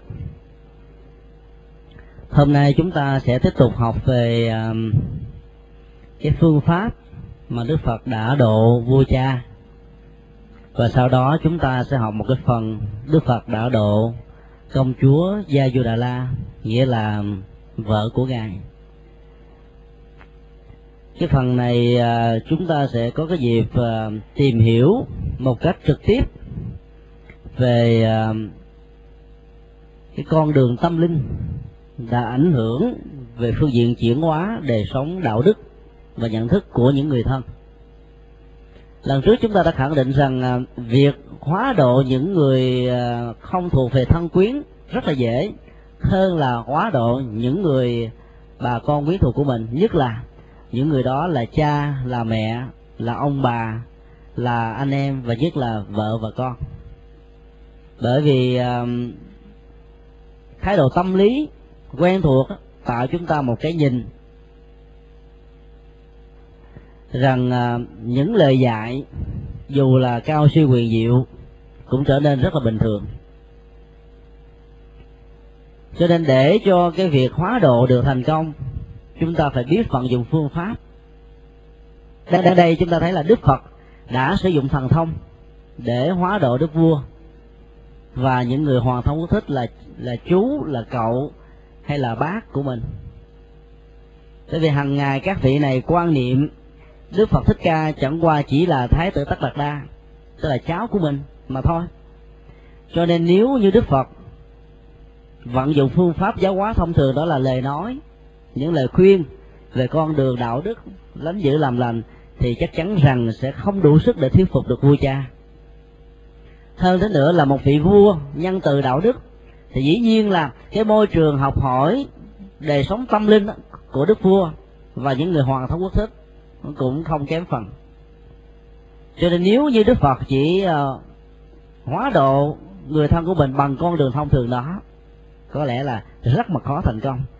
Cho nên chúng ta thấy là trong lịch sử ghi lại đức phật đã vận dụng một loại thần thông là làm cho lửa và nước đều ờ, phát ra cùng một lúc từ những lỗ chân lông của ngài đây là một loại thần thông rất là quý hiếm mà người ta đã được nghe đồn đãi ở trong dân gian rằng những bậc vĩ nhân ở trong cuộc đời thường có được cái khả năng phi phàm đó. Cho nên khi nhìn thấy được cái khả năng của đức phật, thì chính đức vua tịnh phạn là người ờ, nhạy cảm lắm. Bởi vì là con của mình quan sát, chăm sóc, theo dõi và đóng vai trò như là gà trống nuôi con sau khi ờ, mẫu hậu ma gia qua đời bảy ngày sanh đức phật. Cho nên cái tình cảm của đức vua tịnh phạn đối với thái tử tất đạt đa nó rất là lớn, sâu đậm lắm. Mỗi một cái à, lời nói cử chỉ, việc làm, thậm chí đến hơi thở của thái tử như thế nào thì đức vua đều hiểu biết hết. Cho nên khi quan sát từ cái à, dung mạo, từ cái à, nét mặt cho đến là cái cử chỉ đi đứng nằm ngồi nói năng và giảng pháp của đức phật thích ca thì vua tịnh phạn đã ngầm hiểu ra rằng, thái tử tất đạt đa ngày nào đó là con của ta, bây giờ đã trở thành một con người phi phàm một con người của sự giác ngộ. Ứng với những lời tiên tri cách đây mấy mươi năm, rằng ngài chỉ chọn một trong hai con đường, nếu kế thừa sự nghiệp của vua thì trở thành một vị minh quân, chuyển lương thánh vương, có nghĩa là ảnh hưởng và tầm quan trọng về phương diện cai trị của ngài nó sẽ lan rộng, không những toàn bờ cõi liên bang của đất nước ấn độ, mà toàn cả hành tinh ta bà mà chúng ta đang sinh sống. Và nếu như ngài chọn con đường đi tu thì chắc chắn rằng ngài sẽ trở thành một bậc thầy về tâm linh. Rất là tuyệt vời. Tuyệt vời đến độ chưa từng có ở trong lịch sử của nhân loại. Cho nên, nghĩ đến, nhớ đến những lời tiên tri đó cộng với những cái à, thái độ quan sát một cách rất là tinh tế của đức vua đức vua thấy được rằng con của ngài đã trở thành một bậc giác ngộ, là một vị phật. Cho nên đức vua đã đánh lại trong khi đó, các vị hoàng thân quốc thích khác thì dưỡng dưng đó, nghĩ rằng đức phật là một người bình thường, như là lúc ngài đang còn là trong cung thái tử. Thì sau cái thời pháp như vậy, thì tất cả hoàng thân quốc thích mới thấy được cái tuệ giác của ngài, đặc biệt và từ đó mới trở thành là những người tôn kính ngài. Theo phong tục của người ấn độ, thì khi mà đến giờ cơm, thì con cháu phải mời một cha mẹ, ông bà tổ tiên. Cái cách mà à, cái nền văn hóa việt nam, đặc biệt là miền bắc, thường áp dụng. Có nghĩa là một người con trong gia đình phải mời hết tất cả những người à, lớn trước, rồi mình mới ăn sau để bày tỏ lòng tôn kính thì cứ theo cái cách thức như vậy, cho nên đã đến giờ ngọ cơm. À, đức vua thì không mời đức phật dùng cơm. Rồi hoàng thân quốc thích cũng không ai mời ngài. Và đức vua thầm nghĩ rằng là dĩ nhiên là đến giờ dùng cơm. Đức phật thích ca đang ngự ở trong hoa viên của triều đình, thì dĩ nhiên là ngài sẽ phải dùng cơm ở trong triều đình. Nhưng mà không ngờ đức phật là không dùng. Đức phật là cầm bát, đi khắc thực lúc bấy giờ chúng ta đã biết rằng là ngài đã hóa độ được hơn một năm trăm vị a la hán là cũng bằng cái con đường khắc thực, cầm một cái bình bát ở trên tay, bước đi những bước rất là thông dong tự tại trên mọi nẻo đường để hóa độ người khác. Thì đức phật đã làm cái thức đó, rời khỏi hoàng cung, bắt đầu đi trên những cái con đường, những ngã phố mà trước đây đức phật đã từng đi bằng kiệu vàng thì nhìn qua nhìn lại, đức vua không thấy đức phật ở đâu cả. Mới ngạc nhiên cho đám tỳ tùng đi tìm tìm kiếm. Thì lúc đó mới gặp công chúa gia du đà la thì gia du đà la rất hoảng hốt. À, thưa phụ hoàng, con vừa nghe thần dân báo lệ rằng đức phật, tức là thái tử thất lạc đà, đang đi hành khất ở ngoài đường. Điều đó làm cho con cảm thấy rất là khó hiểu. Thì nghe điều đó, đức vua càng sốn sang hơn khó chịu lắm bởi vì đây là một sự kiện mà chưa từng có ở trong lịch sử hoàng cung. Là một vị đông cung thái tử lại là một người hành khất. Cho đức vua vội vàng ờ, lên kiệu rồi ra ngoài đường tìm đến cái nơi mà đức phật đang đi hành khất. Thì dừng xuống mới thưa hỏi đức phật. Mà đức phật, đức vua nói bằng một cái ngôn ngữ rất là thân thương chiều mến dùng bằng ờ, cái cách ờ, xưng hô. Nó mang tới chất là gia đình. Này con dòng họ của chúng ta là dòng họ chiến sĩ. Bao nhiêu đời cai trị muôn dân. Và chưa bao giờ sống bằng cái ngày đó. Và hơn thế nữa, dòng họ chiến sĩ của ta đó là dòng họ Mahasamata tức là những chiến sĩ rất là thiện xảo, rất là giàu có, rất là phong độ. Nhưng mà ngày hôm nay con đã đánh mất đi hết truyền thống đó để để lại một cái nỗi nhục nhã và xấu hổ cho gia đình của chúng ta cho nên cha sinh con hãy nghĩ đến cái truyền thống chiến sĩ của dân tộc mình và hãy về hoàng cung để mà dùng ngọ à, với với cha đức phật mới trả lời à, thưa phụ hoàng cái truyền thống mà ngài nói đến đó là truyền thống vua chúa của dòng họ Sakya chứ không phải truyền thống của ba đời chư Phật. Bây giờ con không còn là con, theo nghĩa là một đông cung thái tử nữa, mà con đã trở thành một bậc giác ngộ.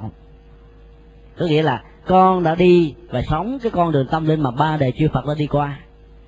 Cho nên hai truyền thống này rất khác nhau nó khác nhau ở trên căn bản là một cái là đặt trên nền tảng của thế gian, của cuộc đời, còn một cái đặt trên nền tảng của tâm linh, của sự giải thoát và giác ngộ cho nên cha đừng quá buồn bởi vì cái hành động đi hành khắc của con hoàn toàn không làm thương tổn truyền thống của gia đình mình, mà ngược lại càng làm cho truyền thống đó tỏ rạng và sáng chói hơn nữa. Đức vua rất là ngạc nhiên, tại sao như vậy? Đi khắc thực đóng một vai trò hành khất mà trong kinh điển thường dùng bằng một cái từ đó là khất sĩ. Còn có người mà đi ăn xin thì gọi là khắc cái, tức là đi sinh, sống bằng cái lòng thương tưởng, tội nghiệp của um, cộng đồng và xã hội. Nó khác với lại cái cách mà đức phật đã đi và ngài đã khuyên tất cả đồ đệ ngài thực hiện. Là bởi vì thông qua cái con đường hành khắc đó đó, ngài muốn ám chỉ với tất cả những người dân ấn độ lúc bấy giờ biết rằng cái giá trị của con người nó không nằm ở cái vị trí, địa vị à, xã hội mà người đó đang có.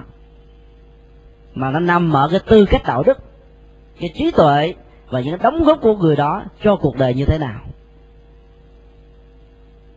Theo truyền thống quán độ như chúng ta đã biết, mỗi một con người sinh ra đời như vậy mang theo một cái dòng máu thế tập chứ là cha truyền con nói, nếu như ông bà tổ tiên của chúng ta là những người chiến sĩ thì con cái mãi mãi là chiến sĩ.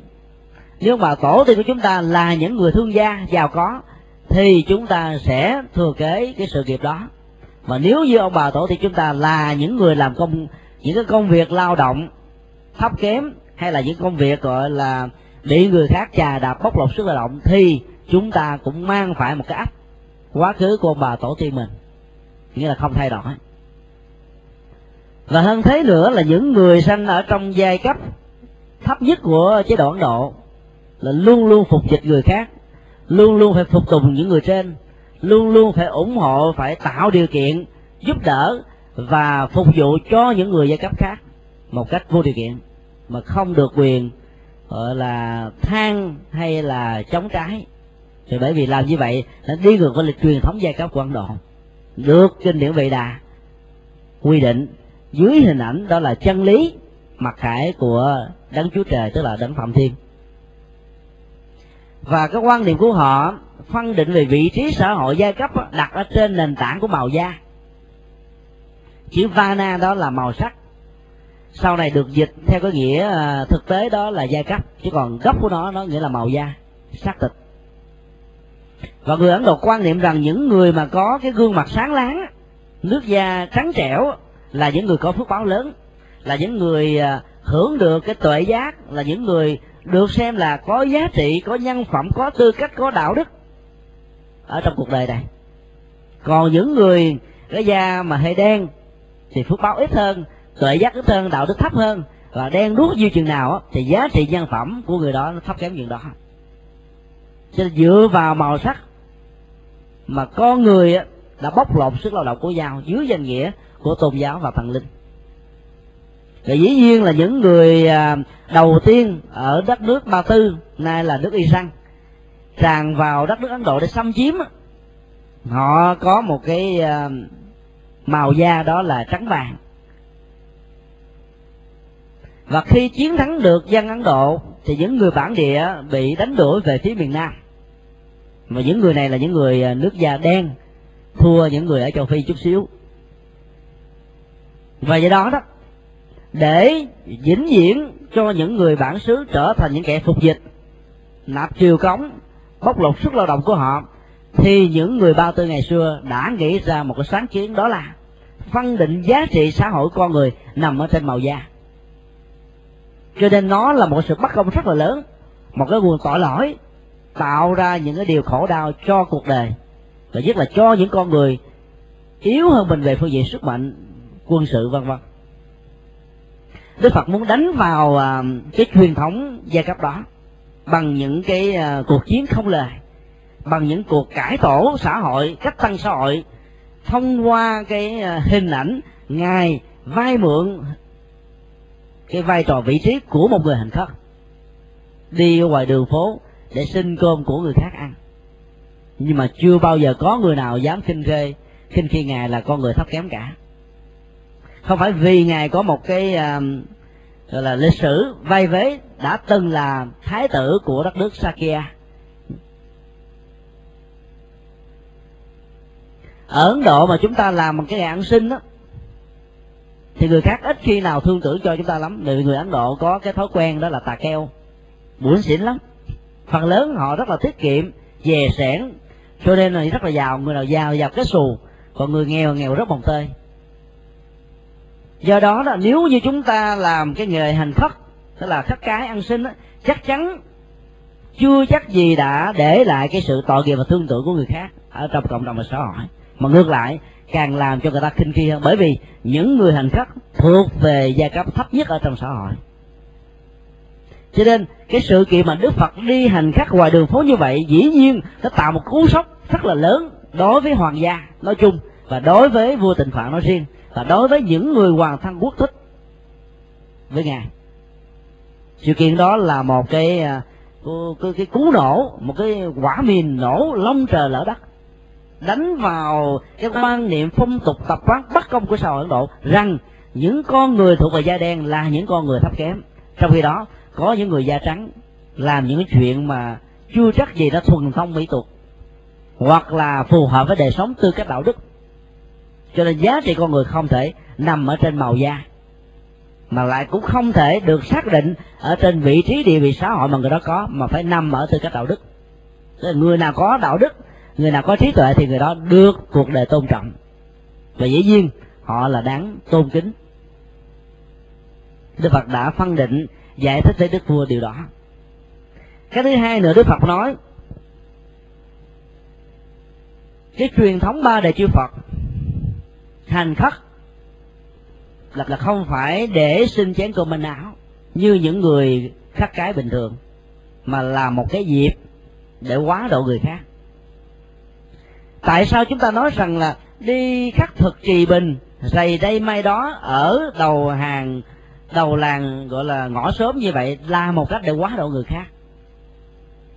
Thì bởi vì chúng ta chỉ cần quan sát cái cách thức mà các vị tỳ khiêu hay các vị thầy đang đi trì bình, khắc thực, từng bước thảnh thơi trên cuộc đời.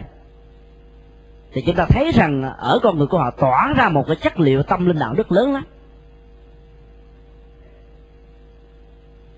Và từ đó chúng ta cảm thấy rằng trong cuộc đời bận rộn bon chen, tranh giành, giật dọc, đấu đá này nè, vẫn có những con người không màng đến danh lợi không màng đến tất cả những cái một cuộc đời cho rằng là cao sang, quyền quý, giàu có, vinh hoa. Mà cái giá trị của đời sống hay là cái hạnh phúc, cái bình an thật sự của nội tâm mới chính là cái mục đích mà mọi người cần phải hướng đến. Là chưa chắc gì với tư cách là một ông vua, hay là một ông quan lớn trong triều đình, hay là những người thuộc giai cấp cao, mà người đó đảm bảo được hạnh phúc an lạc. Nếu như đời sống người ta nội tâm của người đó không được chuyển hóa thật sự. Nhưng mà quan sát vào hình ảnh, cái cách thức đi đứng nằm ngồi từng bước thảnh thơi của đức phật trên mỗi nẻo đường trong lúc ngài khắc thực, người ta thấy được cái chất liệu của sự giải thoát đó, nó tỏa ra. Cho nên khắc thực là một cách thức để quá độ.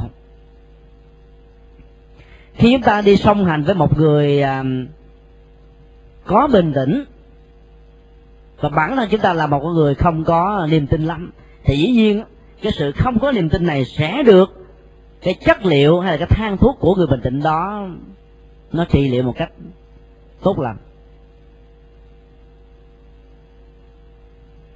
Mình làm con người ham danh vọng quyền vị chức tước hoặc là hướng về một đời sống hưởng thụ. Chỉ cần ngồi kế bên cạnh hay là sống gần gũi với những con người mà không màng những thứ đó đó thì bỗng dưng là cái chất liệu ham địa vị chức đức danh lợi quyền quyền, quyền thế của chúng ta nó giảm xuống một cách tự nhiên thôi. Có nghĩa là cái môi trường giao tế người bạn mà chúng ta tiếp xúc sinh hoạt hàng ngày đó nó có tác động qua lại lẫn nhau sẽ làm cho chúng ta có một cái gì đó được ảnh hưởng. Theo cách thức mà người Việt Nam đã nói là gần mực thì đen, gần đèn thì sáng. Cái công thức này có thể áp dụng cho đại đa số trường hợp. Nhưng mà có những trường hợp ngược lại. Nếu chúng ta muốn hóa độ, thì chúng ta phải gần mực để giúp cho mực đó không còn là màu đen nữa. Mà mực đó có thể trở thành màu vàng, màu xanh, màu tím, cái màu gì mà mình muốn. Nghĩa là cái lực của mình phải thật lớn. Thì mình mới quá độ, ảnh hưởng, tác động đến những người kém hơn mình, không may mắn bằng mình, khổ đau hơn mình, vân vân. Còn bằng ngược lại, chưa có được chất liệu đó thì chúng ta chưa nên vội vàng thử.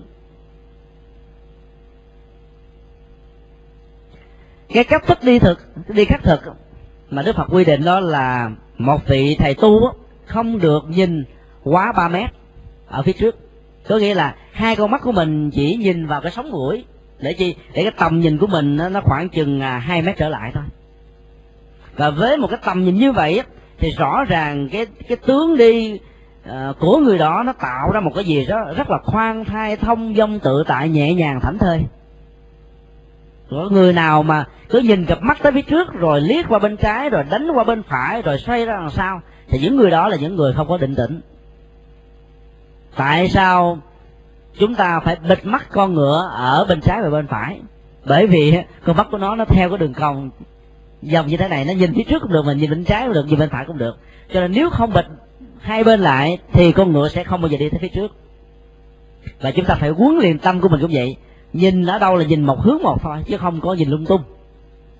Có người nào mà vào nhà người khác mà à, vừa mà ngồi xuống bắt đầu nhìn qua bên trái nhìn qua bên phải liếc lên phía trước rồi liếc ra đằng sau là những người đó, đó là những người dễ tạo cho cảm giác khó chịu ở người chủ đó.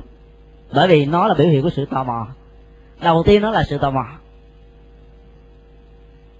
Cái thứ hai á, những con người như vậy là những con người ít khi nào chú ý đến người khác, đặt cái trọng tâm, lắng nghe lời người khác nói đó lỗ tai thì đang nghe nhưng còn mắt để chỗ khác cho nên nó bị phân tâm mà.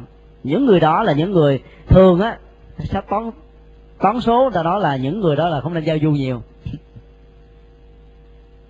Hoặc là trong tình nhân cũng vậy hay là cô nàng và anh chàng nắm tay nhau đi. Mà anh chàng này, anh cứ nhìn với mấy cô khác không, gặp người này cứ nhìn, gặp người kia cứ nhìn là biết rằng anh này là khó chung thủy được lắm. Cho nên nó là đặt cặp mắt tới phía trước ở trong một khoảng cách rất là ngắn cố định như vậy để tạo cái sức sống của chánh niệm và tỉnh thức trong từng bước đi của mình. Chúng ta có một thói quen là đi như là bị ma đuổi, đi tới phía trước, xem những cái phim của Hollywood hay của nước ngoài nói chung. Chúng ta thử quan sát cái cách mà người phương Tây đi như thế nào. Họ đi như là chạy vậy đó. Họ chạy với thời gian, chạy với công việc, chạy với sự sống. Mà nếu như mà chậm chẽo chút xíu là họ có thể bê bê trễ công việc. Cái xã hội nó tiến triển quá mức làm cho con người trở thành một cái máy. Cho nên cái cách mà đức phật dạy chúng ta là hãy trở về cái đời sống, gọi là nội tại, an lạc thảnh thơi. Giàu cho mình có trễ chút xíu không sao hết á mà mình đi thông dong tự tại vậy nó tốt. Cho nên bữa nào mà quý phật tử có bận á, biết rằng ở chùa là 7 giờ kém 10 là tụng kinh thì có đến trễ thì nữa cô sao chứ đừng có chạy. Hay là đừng vừa đi vừa chạy, nguy hiểm lắm, xe đụng dấp té. Và nó mất đi cái chất liệu an lạc thảnh thơi của mình. Cứ đi thông dong nhẹ nhàng tự tại, tới trễ một chút cũng không sao. Bởi vì đó là cái cách thức mà mình có được cái hạnh phúc trong từng bước đi trong ăn uống cũng vậy. Chúng ta cứ ăn một cách từ tốn. Mỗi một bữa cơm như vậy, nếu chúng ta ăn hai chén thì tối thiểu nó phải tốn là hai chục phút. Chứ đừng là cứ va cơm vào đó, không cần nuốt, không cần nhai gì hết. 5 phút rồi bắt đầu lo đi làm việc, lo đi buôn bán làm ăn, thì những người đó đó sẽ không bao giờ tạo được cái chất bổ vào trong cơ thể của mình được. Và dĩ nhiên ăn lâu lâu dài trong tình trạng đó sẽ dẫn tới những cái chứng bệnh về bao tử và nó kéo theo những chứng bệnh khác nữa là chúng ta để cho cái cơn lo rầu nó chi phối vào đời sống của mình nhiều quá. Ảnh hưởng nó không tốt. Cho nên đức phật dạy là hãy đi một cách tự tốn rất là chậm. Và mỗi bước đi như vậy không quá là ba tấc ba mươi cm thôi. Và giữ cái bước chân như vậy là trong vòng vài giây, tức là đặt một bước chân xuống để vài giây vậy đó, mới nâng cái bước chân kế tiếp tới phía trước. Và khi chúng ta quan sát một con người đi thông dong tự tại nhẹ nhàng thảnh thơi như vậy, thì dĩ nhiên chúng ta sẽ có một cái tâm niệm rằng đây phải là một con người có một cái sức sống tâm linh lớn lắm mới làm được. Còn người không có bình tĩnh, không có kiên nhẫn, sẽ không bao giờ làm được việc đó. Cái thứ hai nữa, cái cách thức đi khắc thực như vậy là một cái phương thuốc rất là tốt để trị những cái vết thương của sự ngã mạng cống cao ở mỗi con người. Dưới dạng thức là cụ thể hay là đang tiềm ẩn mỗi người à, thường có cái chất liệu cống cao tự hào. Hãnh diện về mình nhiều lắm. Và bây giờ mình tập mình đi hành khắc ngoài đường phố như vậy nếu như mà mình còn có tự ái, còn cống cao thì chắc chắn không thể nào mình làm công việc đó được. Để một cái bát, ai thương thì ta bỏ vô trong đó, không thương thì ta để không. Mà phật quy định là đi là tối đa đến 12 giờ trưa.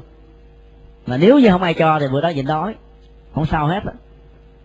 đức phật dạy chúng ta những cách thức thực phẩm khác, tức là biến cái lời lề pháp của đức phật, biến cái thiền định, cái công phu tu tập trở thành một cái chất liệu thực phẩm để mình ăn. Thì trong trường hợp ngày nào mà không có ai cúng dường á, chúng ta vẫn không cảm thấy đói. Bởi vì chúng ta vui với chánh pháp. Rồi vận nội công, tu tập thiền quán thì cái sức sống của cơ thể nó làm cho mình khỏe mạnh. Nhiều người ngồi thiền 10 ngày 20 ngày, Đức Phật là 49 ngày. Còn lịch sử tuyên truyền rằng là Bồ Đề Đạt Ma đã ngồi thiền 9 năm liền, không hề ăn uống.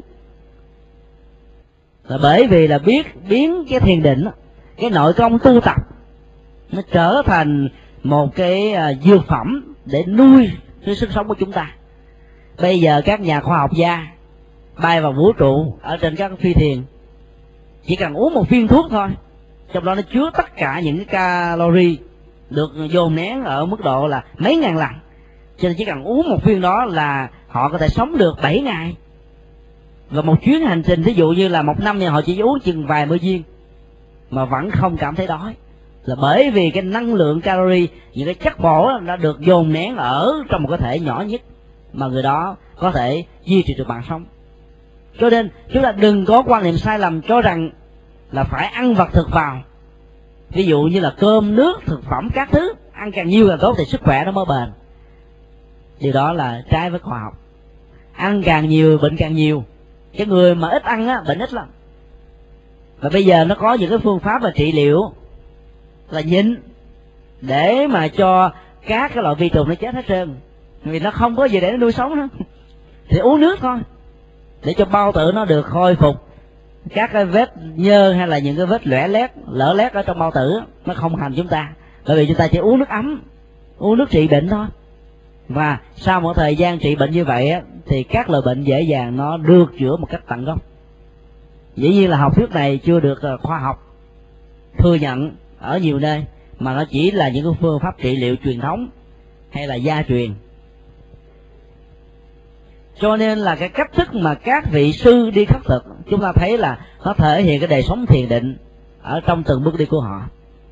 Như vậy là thông qua cái cách thức đi, các vị đó đã thể hiện cái cách thức thiền hành. Bây giờ chúng ta mỗi một ngày là có bốn thời tu tập. Khuya là bốn giờ, trưa là 10 giờ rưỡi, chiều là 4 giờ và tối là 7 giờ. Ngoài ra là còn có những thời ngồi thiền trước khi đi ngủ và sau khi ngủ dậy cộng lại là sáu thời tu tập ở trong chùa. Như vậy là chúng ta không có những cái giờ phút mà đi thiền hành ngoài trừ những cái ngày sám hối. Thì sau khi đảnh lễ tam bảo, hồng danh quý các đức phật xong rồi, chúng ta mới đi là thiền hành ba vòng thôi. Nhưng mà trong kinh đức phật dạy là phải thiền hành. Nhất là kinh a di đà phạn thực kinh hành đấy là sau khi ăn cơm, chúng ta phải đi thiền hành. Mà các bác sĩ bây giờ cũng dạy điều đó là sau khi ăn cơm đừng bao giờ nằm ngủ cũng đừng bao giờ ngồi mà hãy đi bắt bộ để cho cái hệ tiêu hóa mình được hoạt động một cách tốt và sức khỏe mình được đảm bảo. Các chứng bệnh béo phì, mỡ trong máu hoặc là những chứng bệnh liên hệ về tim mạch, vân vân, hay là gan, bao tử, phần lớn liên hệ đến cách ăn và cái sinh hoạt, nhất là đi đứng nằm ngồi chúng ta. Cho nên là một người khắc sĩ, theo tinh thần đức phật dạy, là chúng ta sẽ tăng cường được sức khỏe rất là tốt bởi vì là sáng khoảng 9 giờ là các ngài bắt đầu đi hành khất. Cho đến 11, 12 giờ mới về. Chứ đi rất là chậm rãi. À, hai ba tiếng như vậy thì hỏi chứ có chứ bệnh nào nó có thể phát sinh được. Bây giờ là khoa học tạo ra những cái chiếc máy để giúp cho những người à, thiếu thời gian hoặc là không có điều kiện để ra những công viên tập thể dục vào buổi sáng hoặc là dễ bị gọi là cảm cúm do dị ứng thời tiết chỉ đứng trên cái máy đó cái máy nó tự chạy chúng ta cứ nhảy nhảy nhảy trên đó là chúng ta đang đi bách bộ. Cái cảm giác đó nó không khoái đâu là bởi vì chúng ta chỉ quan sát à, cái bức tường đứng trước mặt của mình thôi. Do đó cái không gian gọi là thoáng mát mà không tác động đến cơ thể của mình làm cho mình nó không có thoải mái thật sự. Còn hành thức mà đi bách bộ ngoài đường nó làm cho quá trình trao đổi rất bên trong rồi cái nhận thức của mình cái tâm hồn của mình nó thay đổi một cách rất là tốt. Cho nên đức phật dạy là tất cả các vị tỳ kheo đều phải hành khất thì đó là truyền thống của đức phật. Đó cũng là một cái cách thức để giúp cho các vị có được một sức khỏe tốt. Bởi vì á, theo truyền thống tôn giáo văn hóa của ấn độ người tu thì không có lao động người tu không làm kinh tế người tu không dấn thân về chính trị người tu chỉ là phát triển đời sống tâm linh thôi. Và nếu như không có lao động về tay chân mà không có những phương pháp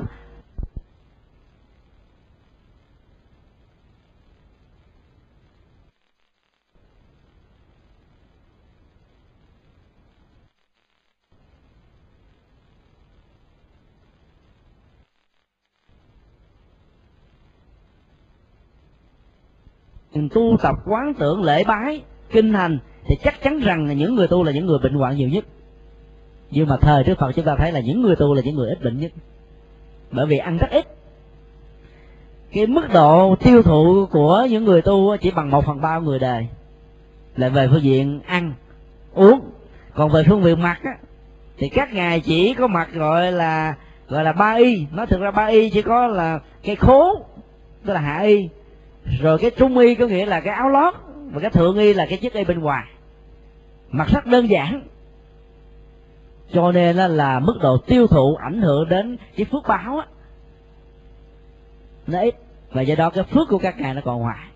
Do đó đức phật mới mới nói rằng là gieo trồng công đức cúng dường cho những người xuất gia chân chánh á, cái phước nó lớn là bởi vì phần lớn những người xuất gia đều biết kiệm đức tiện tặng cái công đức của mình tu tập lắm bằng cách là hạn chế tiêu dùng một cách tối đa. À, có như vậy thì à, cái phước báo á, mình gieo trồng nó mới được bền bỉ được. Cho nên đi kinh hành như vậy là một cách thức tạo cái sức khỏe và cái phương diện thứ hai là duy trì được cái dòng chảy của chánh niệm tỉnh thức. Cái này mới quan trọng. Cái khác biệt giữa cái bách bộ và thiền hành là, là nằm chính yếu ở cái chỗ là những người đi bách bộ có thể không biết cái cách để vận dụng cái hơi thở của mình rồi cái tâm mình quán tưởng vào cái gì để cho mình đi như vậy là nó đạt được hai cái phương diện, đó là thư giãn về cơ bắp và thư giãn về tinh thần. Khi chúng ta đi, mà chúng ta đi như là chạy, hoặc là đi như là marathon, thì cái đi đó không còn tác dụng. Hoặc là chúng ta vừa đi vừa nói chuyện, rồi thở hổn hển như vậy, thì đi trong một thời gian là chúng ta sẽ bị yếu tim thôi.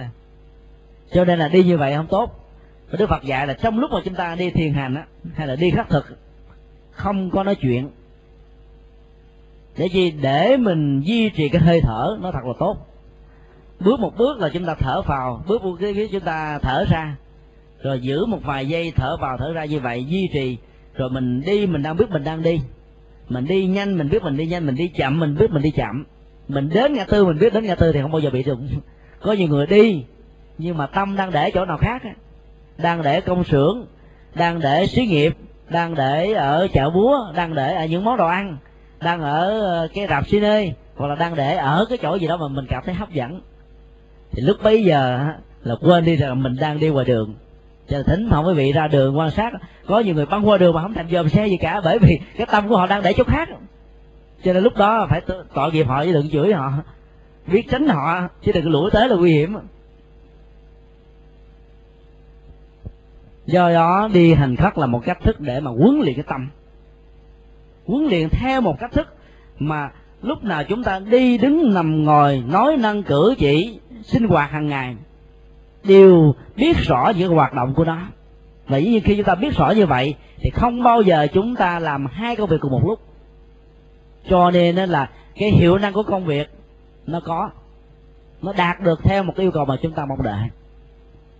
Do đó là đức phật khẳng định đi hành khắc như vậy, chẳng những không làm giá trị nhân phẩm của chúng ta bị giảm thiểu, mà ngược lại, trong từng cái giây phút mà chúng ta đang đi hành khắc như vậy, chúng ta, gọi là, diệt trừ được cái bệnh ngã mạng, cái bệnh tự ái, cái bệnh mặc cảm thì cái bệnh mà tự hào, tự cao, tự đại, vân vân. Và giá trị con người á, nó nằm ở chỗ biết khiêm hạ. Mình càng làm lớn, mình càng học thức cao mình càng có kiến thức rộng, mình càng có giá trị trong cuộc đời mà càng kim hạ chừng nào thì giá trị đó nó càng nhân cao chừng đó. Còn tự hào ta đây như thế này thế nọ, những người khác không bằng mình, thì những người đó đó càng nâng mình lên để bị người khác che đạp xuống. Hoặc tự động là cái đạo đức của mình nó bị giảm thiểu. Cho nên đi hành các là một cách thức để diệt trừ được cái lòng ngã mạn. Thế đơn giản như vậy không phải là ai cũng đi được đâu. Cho nên thấy tu dễ nhưng mà rất là khó. Là bởi vì nó đòi hỏi cái sự nhẫn nhại, cái lòng kiên quyết, và nhất là một cái quá trình chuyển hóa nội tâm rất là lớn, liên tục, bằng những cái tâm niệm rất là kiên trì bền bỉ.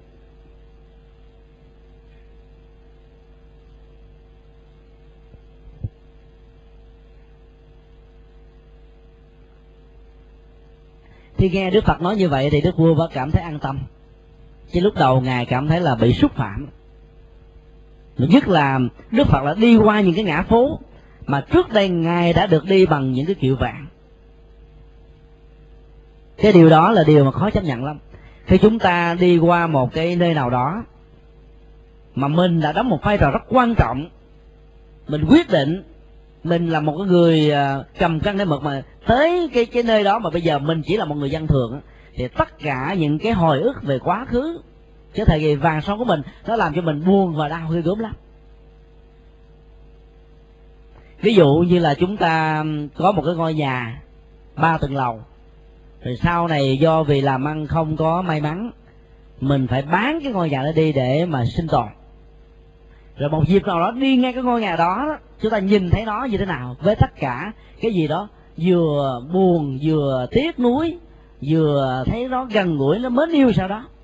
Nhưng mà phải ra đi thôi chứ không thể đứng đứng nhìn lâu, đứng nhìn lâu kỳ. Cho cái cảm giác gặp lại những cái kỳ, cái gì mà quy hoàng của mình trong quá khứ làm cho mình khổ đau nhiều hơn. Nhưng mà đức phật đi lại những con đường đó, nhưng mà ngài không có khổ đau.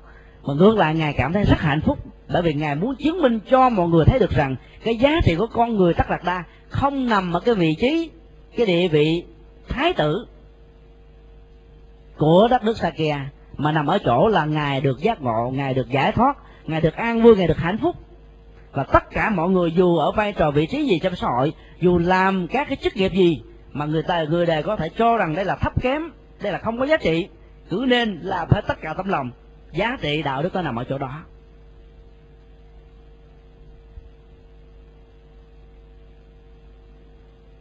Nghe đến điều đó thì đức vua cảm thấy an tâm và quy xuống đánh lễ đức phật lần thứ hai. Và trong kinh mô tả là trong trạng thái đánh lễ như vậy thì đức vua đã ngộ ra một cái điều đó là bình đẳng. Rằng trong cuộc đời này, kẻ giàu sang, người nghèo hèn, rồi kẻ phú quý, người không may mắn, tất cả những cái điều mà khác nhau trong cuộc đời này ở vai trò vị trí xã hội, chẳng qua chỉ là một cái quan niệm sai lầm về gia cấp chứ nó không có những giá trị thực. Còn giá trị thực là nằm ở cái nhân phẩm của con người. Và lúc đó đó, kinh mô tả là vua tịnh phạn đã đắc được cái quả đầu tiên của những bậc thánh. Và sau đó, thỉnh đức phật trở về hoàng cung để mà dùng ngọ trưa. Thì trước khi về hoàng cung thì đức phật nói một bài kệ bốn câu. Ai sống không phóng vật luôn giữ gìn chánh niệm. Người trang nghiêm chánh hạnh sống an vui trong đời. Để để kết thúc và xác định rằng đó, tất cả những cái hành động đi từng bước thảnh thơi trên cuộc đời mà người ta cho rằng đó là một gánh nặng của xã hội. Người ta cho rằng đó là một con người à, gọi là hèn hạ thấp kém. Người ta cho rằng đó là biểu hiện của con người gọi là không chịu vươn lên trong cuộc sống.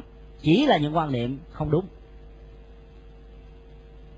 mà trong cái hành vi đó, nó thể hiện được một cái đời sống không có hưởng thụ, không có dễ vui ở trong các cái dục lạc, thấp kém.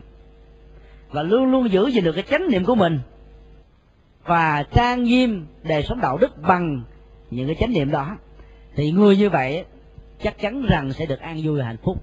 Thì giá trị của an vui hạnh phúc nó nằm ở chỗ này, chứ không nằm ở chỗ là chúng ta có bao nhiêu của cải vật chất, hay là chúng ta không có bao nhiêu những thứ đó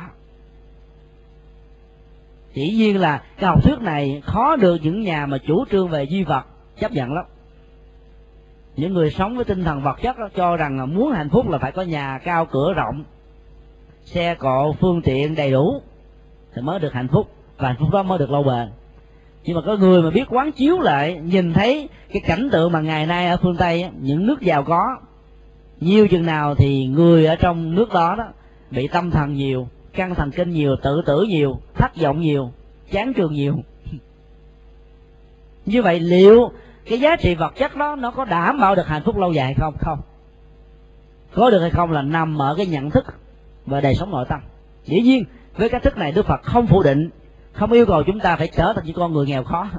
Đức phật vẫn khuyên chúng ta là làm với tất cả bằng, gọi là, sức lao động của đôi bàn tay và bằng chân, rồi bằng cái trí khôn của khối óc bằng những nghề nghiệp chân chính, chúng ta trở thành những người giàu có cũng nên, và trở thật giàu có để chỉ để chúng ta có điều kiện để giúp cho cuộc đời, giúp cho người thân.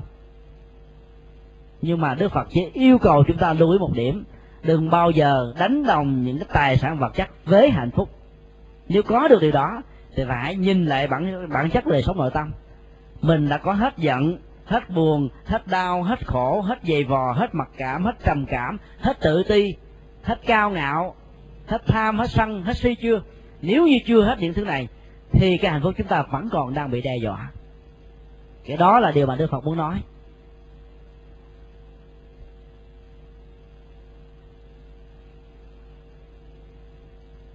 Và qua cái việc mà điêu hóa độ như vậy, chúng ta thấy được rằng là đức phật đã vận dụng một cái cách thức rất khéo léo để hóa độ đức vua. Mặc dầu qua bài pháp đầu tiên ở tại à, cái vườn ngự uyển, đức vua đã cảm kích và kính phục ngài.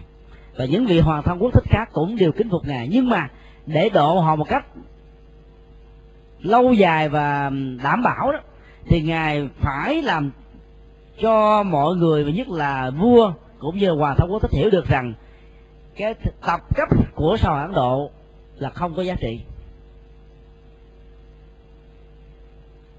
Và do đó là một vị vua hiểu được đạo lý, đạo đức, giá trị nhân phẩm, quyết định đời sống, thì dĩ nhiên là vị vua đó sẽ áp dụng cái gì cần thiết cho muôn dân mà không vận dụng nhiều về luật pháp để trưng trị. Đó là cái cách mà đức phật đã độ vua cha.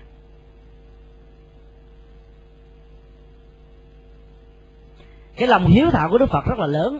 Không phải làm như vậy là bất hiếu đâu có nhiều người cho rằng là chính đức phật thích ca đã từ bỏ cung vàng điện ngọc làm cho đức vua có một nỗi đau khó tả. Là bởi vì cái niềm an ủi lớn nhất của nhà vua đó là thái tử tất đạt đa. Mẫu hậu, tức là vợ của vua đã qua đời rồi. Sự ra đi của đức phật đã để lại một cái điều ờ, khó chịu. Từ cái ngày mà ngài trở về lại làm cho đức vua không thể nào tưởng tượng được tại sao phải đi hành khất để xin ăn như vậy trong đường phố. Nhưng mà qua cái cách quan sát rằng là những bước đi của đức phật đã tạo cho người khác cung kính. Có nhiều người chưa hề biết đức phật là ai. Và cũng không hề biết rằng là đây là cái vị thái tử ngày xưa. Mà nhìn thấy cái trạng thái thông dong tự tại đó, họ đã bỗng dưng quỳ xuống đảnh lễ. Cái hào quang của đời sống đạo đức và tâm linh nó mạnh và nó lớn như vậy và với cái cách thức quan sát đó nhà vua cảm thấy an lòng hơn. Là thỉnh đức phật về để dùng ngọ trai theo truyền thống. Hay nói cách khác là trong truyền thống của nhà chùa khi người ta không mời mình là mình không dùng. Dù có bài thiệt ra sẵn như vậy đó bởi vì đó nó vẫn còn thuộc về quyền sở của người khác. Chừng nào chúng ta mở một cái lời nói rằng ờ, à, đây là cái phẩm vật chúng tôi đã sửa soạn bằng mồ hôi bằng nước mắt bằng cái công sức dành dụm lại chia cắt những cái phần chi tiêu trong ngày để cúng dường cho quý thầy hay là để giúp cho quý thầy uh, là uh, hưởng được cái phần đó trong ngày hôm nay. Thì quý thầy sẽ không bao giờ dùng những thứ đó. Là bởi vì lúc đó nó vẫn còn sở hữu của người khác. Và ăn như vậy nó thuộc về là ăn trộm. Cho nên đức phật đã đúng theo cái truyền thống đó. Khi mà nhà vua và hoàng thống quốc thích không mời thì ngài không dùng. Cho đến lúc nào mời thì ngài mới dùng.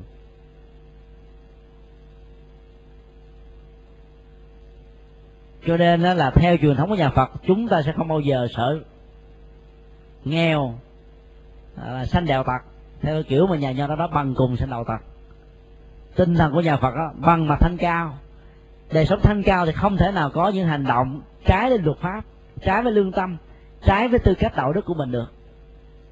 Những người tu rất là nghèo nhưng mà họ không thể làm những việc vậy ngoại trừ là những người tu giả thôi. Mà tu thiệt là đàng hoàng nhưng mà bây giờ ra ngoài đường, quý phật tử thấy người ta khắc thực, thấy các nhà sư khắc thực, cũng có những nhà sư thật mà cũng có những nhà sư giả. Hãy lưu ý. Nhưng mà làm thế nào để phân định được đâu là nhà nhà sư thật và nhà sư giả? Dễ lắm. Chỉ cần nhìn vào ánh mắt của người đó.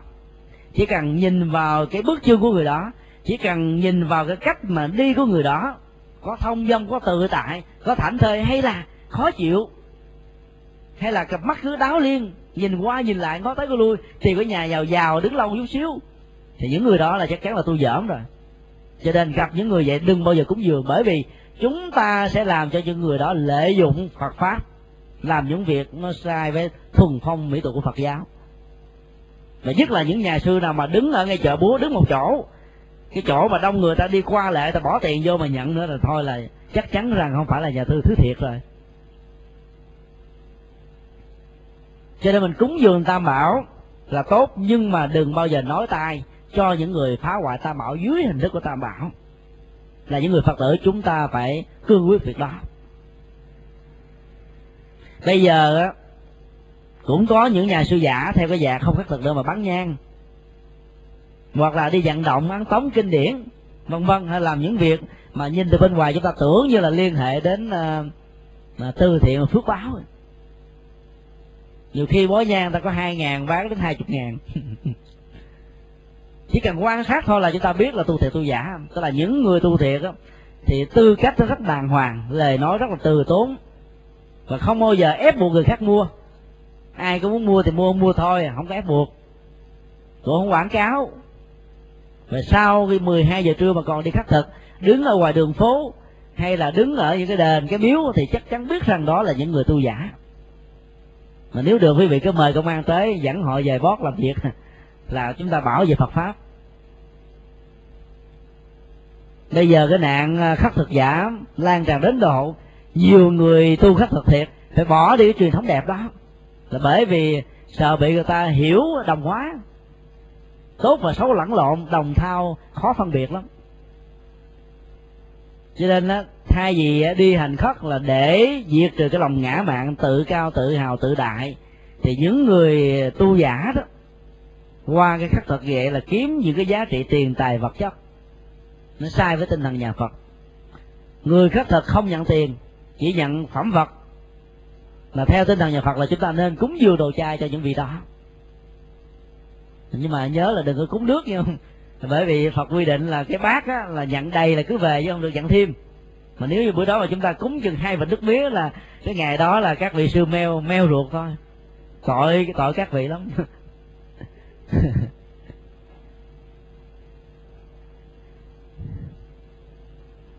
Và cũng đừng cúng những cái thực phẩm mặn.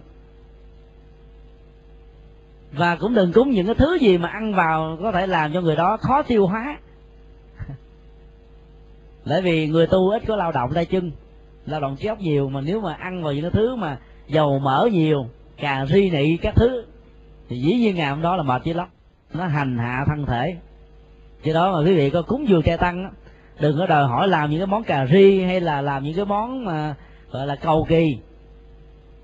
Không tin quý vị cứ quan sát bữa nào trai tăng là đồ nó còn là dư vô số. Mà bữa nào ăn bình thường như là rau muống, nước tương đậu hũ, nấm ờ, nấm kho. Thì những bữa đó là chúng ta thấy là không còn cái gì hết trơn xanh xanh. Xanh à. cho nên đừng tưởng là cúng với thầy nhiều là có phước báo đâu. Cúng với thầy nhiều có thể ăn những cái thứ mà toàn là những cái mà nó không có lệ cho sức khỏe. Khó tiêu hóa, thì bệnh tật nó sẽ phát sinh và do tu tập nó bị kém hiệu quả. Cho nên là các buổi trai tăng là những buổi mà gần như là nó hơi dư thừa thực phẩm. Uổng lắm, nó phí do đó quý vị, cúng là cái cúng cái giản tiện nhất. Mà nhất là đừng bao giờ làm những cái loại mà thực phẩm chay, chả mặn. Đừng bao giờ yêu cầu nhà chùa làm chuyện đó. Ăn có con tôm con tôm chay, trong đó thiệt ra có gì đâu, bình tinh không? Là những cái quá chất. Tạo cái khẩu vị giống như là thực phẩm chay, thực ra không có chất liệu gì bổ ích trong đó. Ngoài trừ những cái quá chất có hại cho sức khỏe. Cho nên là cúng dường trai tăng phải làm thật đơn giản làm thật đơn giản thì mới có lợi ích. Thì khi nghe đức vua bệnh nặng, đức phật đã vội vã trở về thăm để giảng kinh thuyết pháp cho ngài nghe. Và cuối cùng là đức vua đã được ờ, giác ngộ và giải thoát. Nghe vua cha đến kỳ bệnh nặng, phật xa từ muôn dặm về thăm. Bên giường thấy mặt phụ thân, nét buồn ẩn khuất, sắc thần kém sinh. Phật thuyết giảng bài kinh bát nhã, lẽ vô thường, vô ngã, khổ đau nghe rồi khổ não sạch lào tâm thông trí giác ngộ liền vô sanh. Cái tình cảm cha con mặc dầu đức phật là một vị thầy của ba cõi và vua là một người là cai trị muôn dân nhưng mà vẫn phải tôn kính ngài. Và cái tình cảm đó vẫn đẹp đẹp từ, từ lúc mà thái tử tất đạt vừa được sinh ra cho đến lúc thái tử tất đạt đa từ bỏ cung vàng điện ngọc, và cho đến cái ngày mà ngài trở lại hoàng cung, thăm vua cha giảng kinh thuyết pháp, và nhất là những cái giờ phút cuối cùng gần qua đời của vua cha, đức phật vẫn giữ một tấm lòng hiếu thảo chí kính. Tức là một bậc như lai thế tôn mà chúng ta thấy là lòng hiếu thảo còn quan trọng đến chừng đó, huống hồ là những người phạm như mình. Cho nên trong kinh đức phật thường nói là cái hạnh hiếu thảo là hạnh của đức phật hạnh của ba đề chư phật. Đạo lý hiếu thảo là đạo phật. Và ai không có hiếu thảo, mà cúng dường trai tăng làm việc này việc nọ thì phước báo đó không lớn. Đầu tiên mình phải hiếu thảo với cha mẹ mình trước. Có hiếu kính cha mẹ thì phước báo mới gia tăng. Bằng không là sau này á, con cái của mình nó sẽ bắt hiếu với mình. Cái chuyện đó là nhân quả, rất rõ ràng. Và đức phật dù là một vị phật, nhưng mà vẫn dạy chúng ta đạo lý nhân quả bằng những cái cử chỉ, nghĩa cử cao đẹp mà ngài đã áp dụng đối xử với đức vua tịnh phạn, cha ruột của ngài. Cái lòng hiếu thảo của những người con theo tinh phật dạy không phải chỉ đơn thuần là chúng ta chăm sóc sức khỏe, hoặc là chia một phần lương bổng của mình cho cha mẹ về tuổi xế chiều, hoặc là lo lắng hầu hạ, vân vân. Điều đó, nó mới đáp ứng được là 60% về phương diện, gọi là, yêu cầu thông thường. Còn 40% còn lại, Đức Phật nói quan trọng hơn, đó là chúng ta phải hướng dẫn cha mẹ của mình về đời sống tâm linh, đạo đức và tinh thần. Nếu như cha mình có những thói quen xấu, thì mình phải có cái trách nhiệm khuyên lên cha mẹ, giúp cho cha mẹ đi vào cái đường ngay lẽ phải. Làm được điều đó, chúng ta mới thật sự là là là là hiếu thảo hoặc là cha mẹ chúng ta là những người dễ buồn, dễ giận, thì mình đừng bao giờ làm những điều sai trái để gì để cho cha mẹ mình luôn được vui. Tức là đừng ảnh hưởng đến cái uy tín của cha mẹ, đừng ảnh hưởng đến truyền thống tốt đẹp của gia đình. Thì có như vậy chúng ta mới thật sự được gọi là người hiếu thảo. Cho nên ở đây đức phật đã làm việc đó.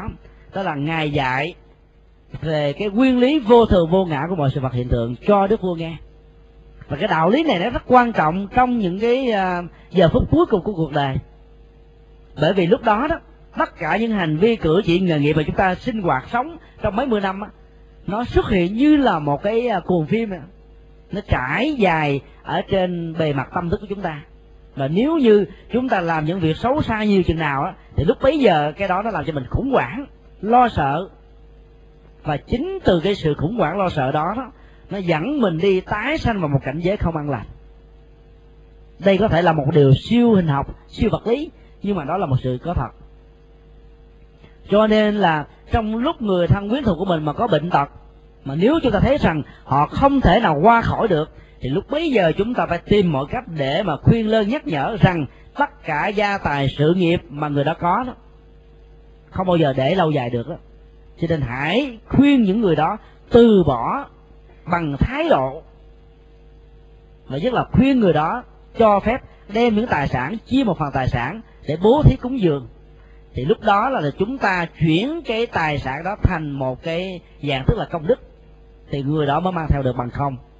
Chết mà với tâm tiếc nuối, không đi đào thai được. Đó là những lý do mà đức phật nói là có những người từng là ông bà tổ tiên của chúng ta nhưng mà đào thai trở thành con mèo, hay là con chó, hay là những con vật được những người con ở trong gia đình thương yêu chiều chuộng lắm, bởi vì do có tâm quyến luyến tài sản, không làm đi được. Cho nên phải tái sanh làm những con vật đó để hàng ngày nhìn thấy cái cảnh tượng mà mình đã nỗ lực làm ra bao nhiêu năm về trước. Cho nó nguy hiểm lắm. Cho nên đức phật đã dạy đức vua, hãy quán cái vô ngã rằng cái bản ngã này không phải là của tôi tôi không bị lệ thuộc vào bản ngã này. Cái thân thể này không thuộc về của tôi tôi không lệ thuộc vào thân thể này. Tài sản, sự nghiệp, cung điện uh, vàng bạc của cải vật chất chất cao như núi của dòng dòng dòng tộc Sakya của đất nước Sakya không thuộc về đức vua tịnh phạn đức vua tịnh phạn không lệ thuộc vào những tài sản này. Tức là đức phật dạy những điều đó để chỉ để cho nhà vua dễ dàng từ bỏ hết tất cả và ra đi một cách nhẹ nhàng. Đó. chúng ta thương cha mẹ là phải làm như vậy. Thương người thân của mình làm như vậy lúc đó hãy nén cơn đau lại hãy để cho những giọt nước mắt ta nó nước mắt á nó chảy một cách khô. Chúng ta cũng đau mà nén cơn đau đó. Đừng biểu hiện ra bên ngoài bởi vì cái người mà lúc gần mất á, cái nhạy cảm về nhận thức của họ rất là bén. Các giác quan lúc bấy giờ là nó giảm xuống mắt mờ tai điếc à, cưa tay chân không có cử động được. Nó chỉ còn cái nhận thức là sáng suốt thôi. Có nhiều người nếu mà bị hôn mê nữa thì giàu trong trạng thái hôn mê như vậy thì cái giác quan á à, cái linh tính của giác quan vẫn còn rất bén nhạy cho nên họ có thể cảm nhận được cái tình cảm của chúng ta trong lúc đó. Cho đó nếu như mình để cho tâm của mình rơi những lọt nước mắt ở trên má nó sẽ ảnh hưởng làm cho người đó quyến luyến không ra đi được. Đức phật đã áp dụng công thức đó dạy về vô ngã vô thường. Và nếu như không hiểu được cái vô ngã vô thường này nó sẽ tạo ra cái khổ đau cho cuộc đời cho đời này và cho cái đời tái sanh về sau nữa. Là nhờ nghe bài kinh đó tâm của đức vua tịnh phạn đã được khai sáng đã được minh mẫn và ngộ được cái nguyên lý rằng trong cuộc đời này mọi việc có sanh tử rồi thành trụ dị diệt à, sanh trụ hoại không sanh lão bệnh tử thế nào đi nữa thì nó cũng là một cái nguyên lý vận hành một cách rất bình thường. Dầu chúng ta có nghĩ đến hay không nghĩ đến dầu đức phật có ra đề hay không ra đề dầu có người khai ngộ hay không khai ngộ thì nó vẫn phải diễn ra như vậy thôi cho nên hãy để cho những gì diễn ra nó sẽ diễn ra. Đừng nuối tiếc, buông bỏ tất cả. Bây giờ đó đức phật đã thành công trong việc hóa độ được nước vua. Tức là đền đáp được cái lòng hiếu thảo của mình. Và có được như vậy thì chúng ta mới thật sự được gọi là những con người đang đi trên con đường đạo hiếu, hay là những con người đang đi trên con đường tâm linh mà Đức Phật Đại khai phóng giảng dạy giáo dục cho chúng ta. Cách đây hơn 26 thế kỷ. Rồi thanh thản bỏ thân đã mục không còn mang một chút vắng vương. Đó là trạng thái tâm lý cuối cùng của đức vua tịnh tạng với trạng thái tâm lý đó, đó chắc chắn rằng ngài sẽ vãng sanh một cảnh giới rất an lành. Như vậy là giá trị của cuộc đời nó nằm ở cái là sống bình an chết an vui còn nếu chúng ta sống trong sự lo lắng trong sự buồn rầu trong sự sợ hãi thì chúng ta sẽ chết trong nỗi khổ đau. Và do đó sự tái sanh sẽ là một cái gì đó rất buồn và rất là rất là khổ. Thì hôm nay chúng ta dừng lại tại đây là kết thúc cái phần à, đức phật quá độ đức vua tịnh phạn. Kỳ sau chúng ta sẽ học tiếp cái phần à, đức phật hóa độ gia du đà la cái cách mà ngài quá độ như thế nào? Bởi vì độ á, cha còn dễ còn độ vợ khó lắm bởi vì cái tình cảm cái quyến luyến á, rất là khó độ. Thì chúng ta sẽ sẽ học vào kỳ sau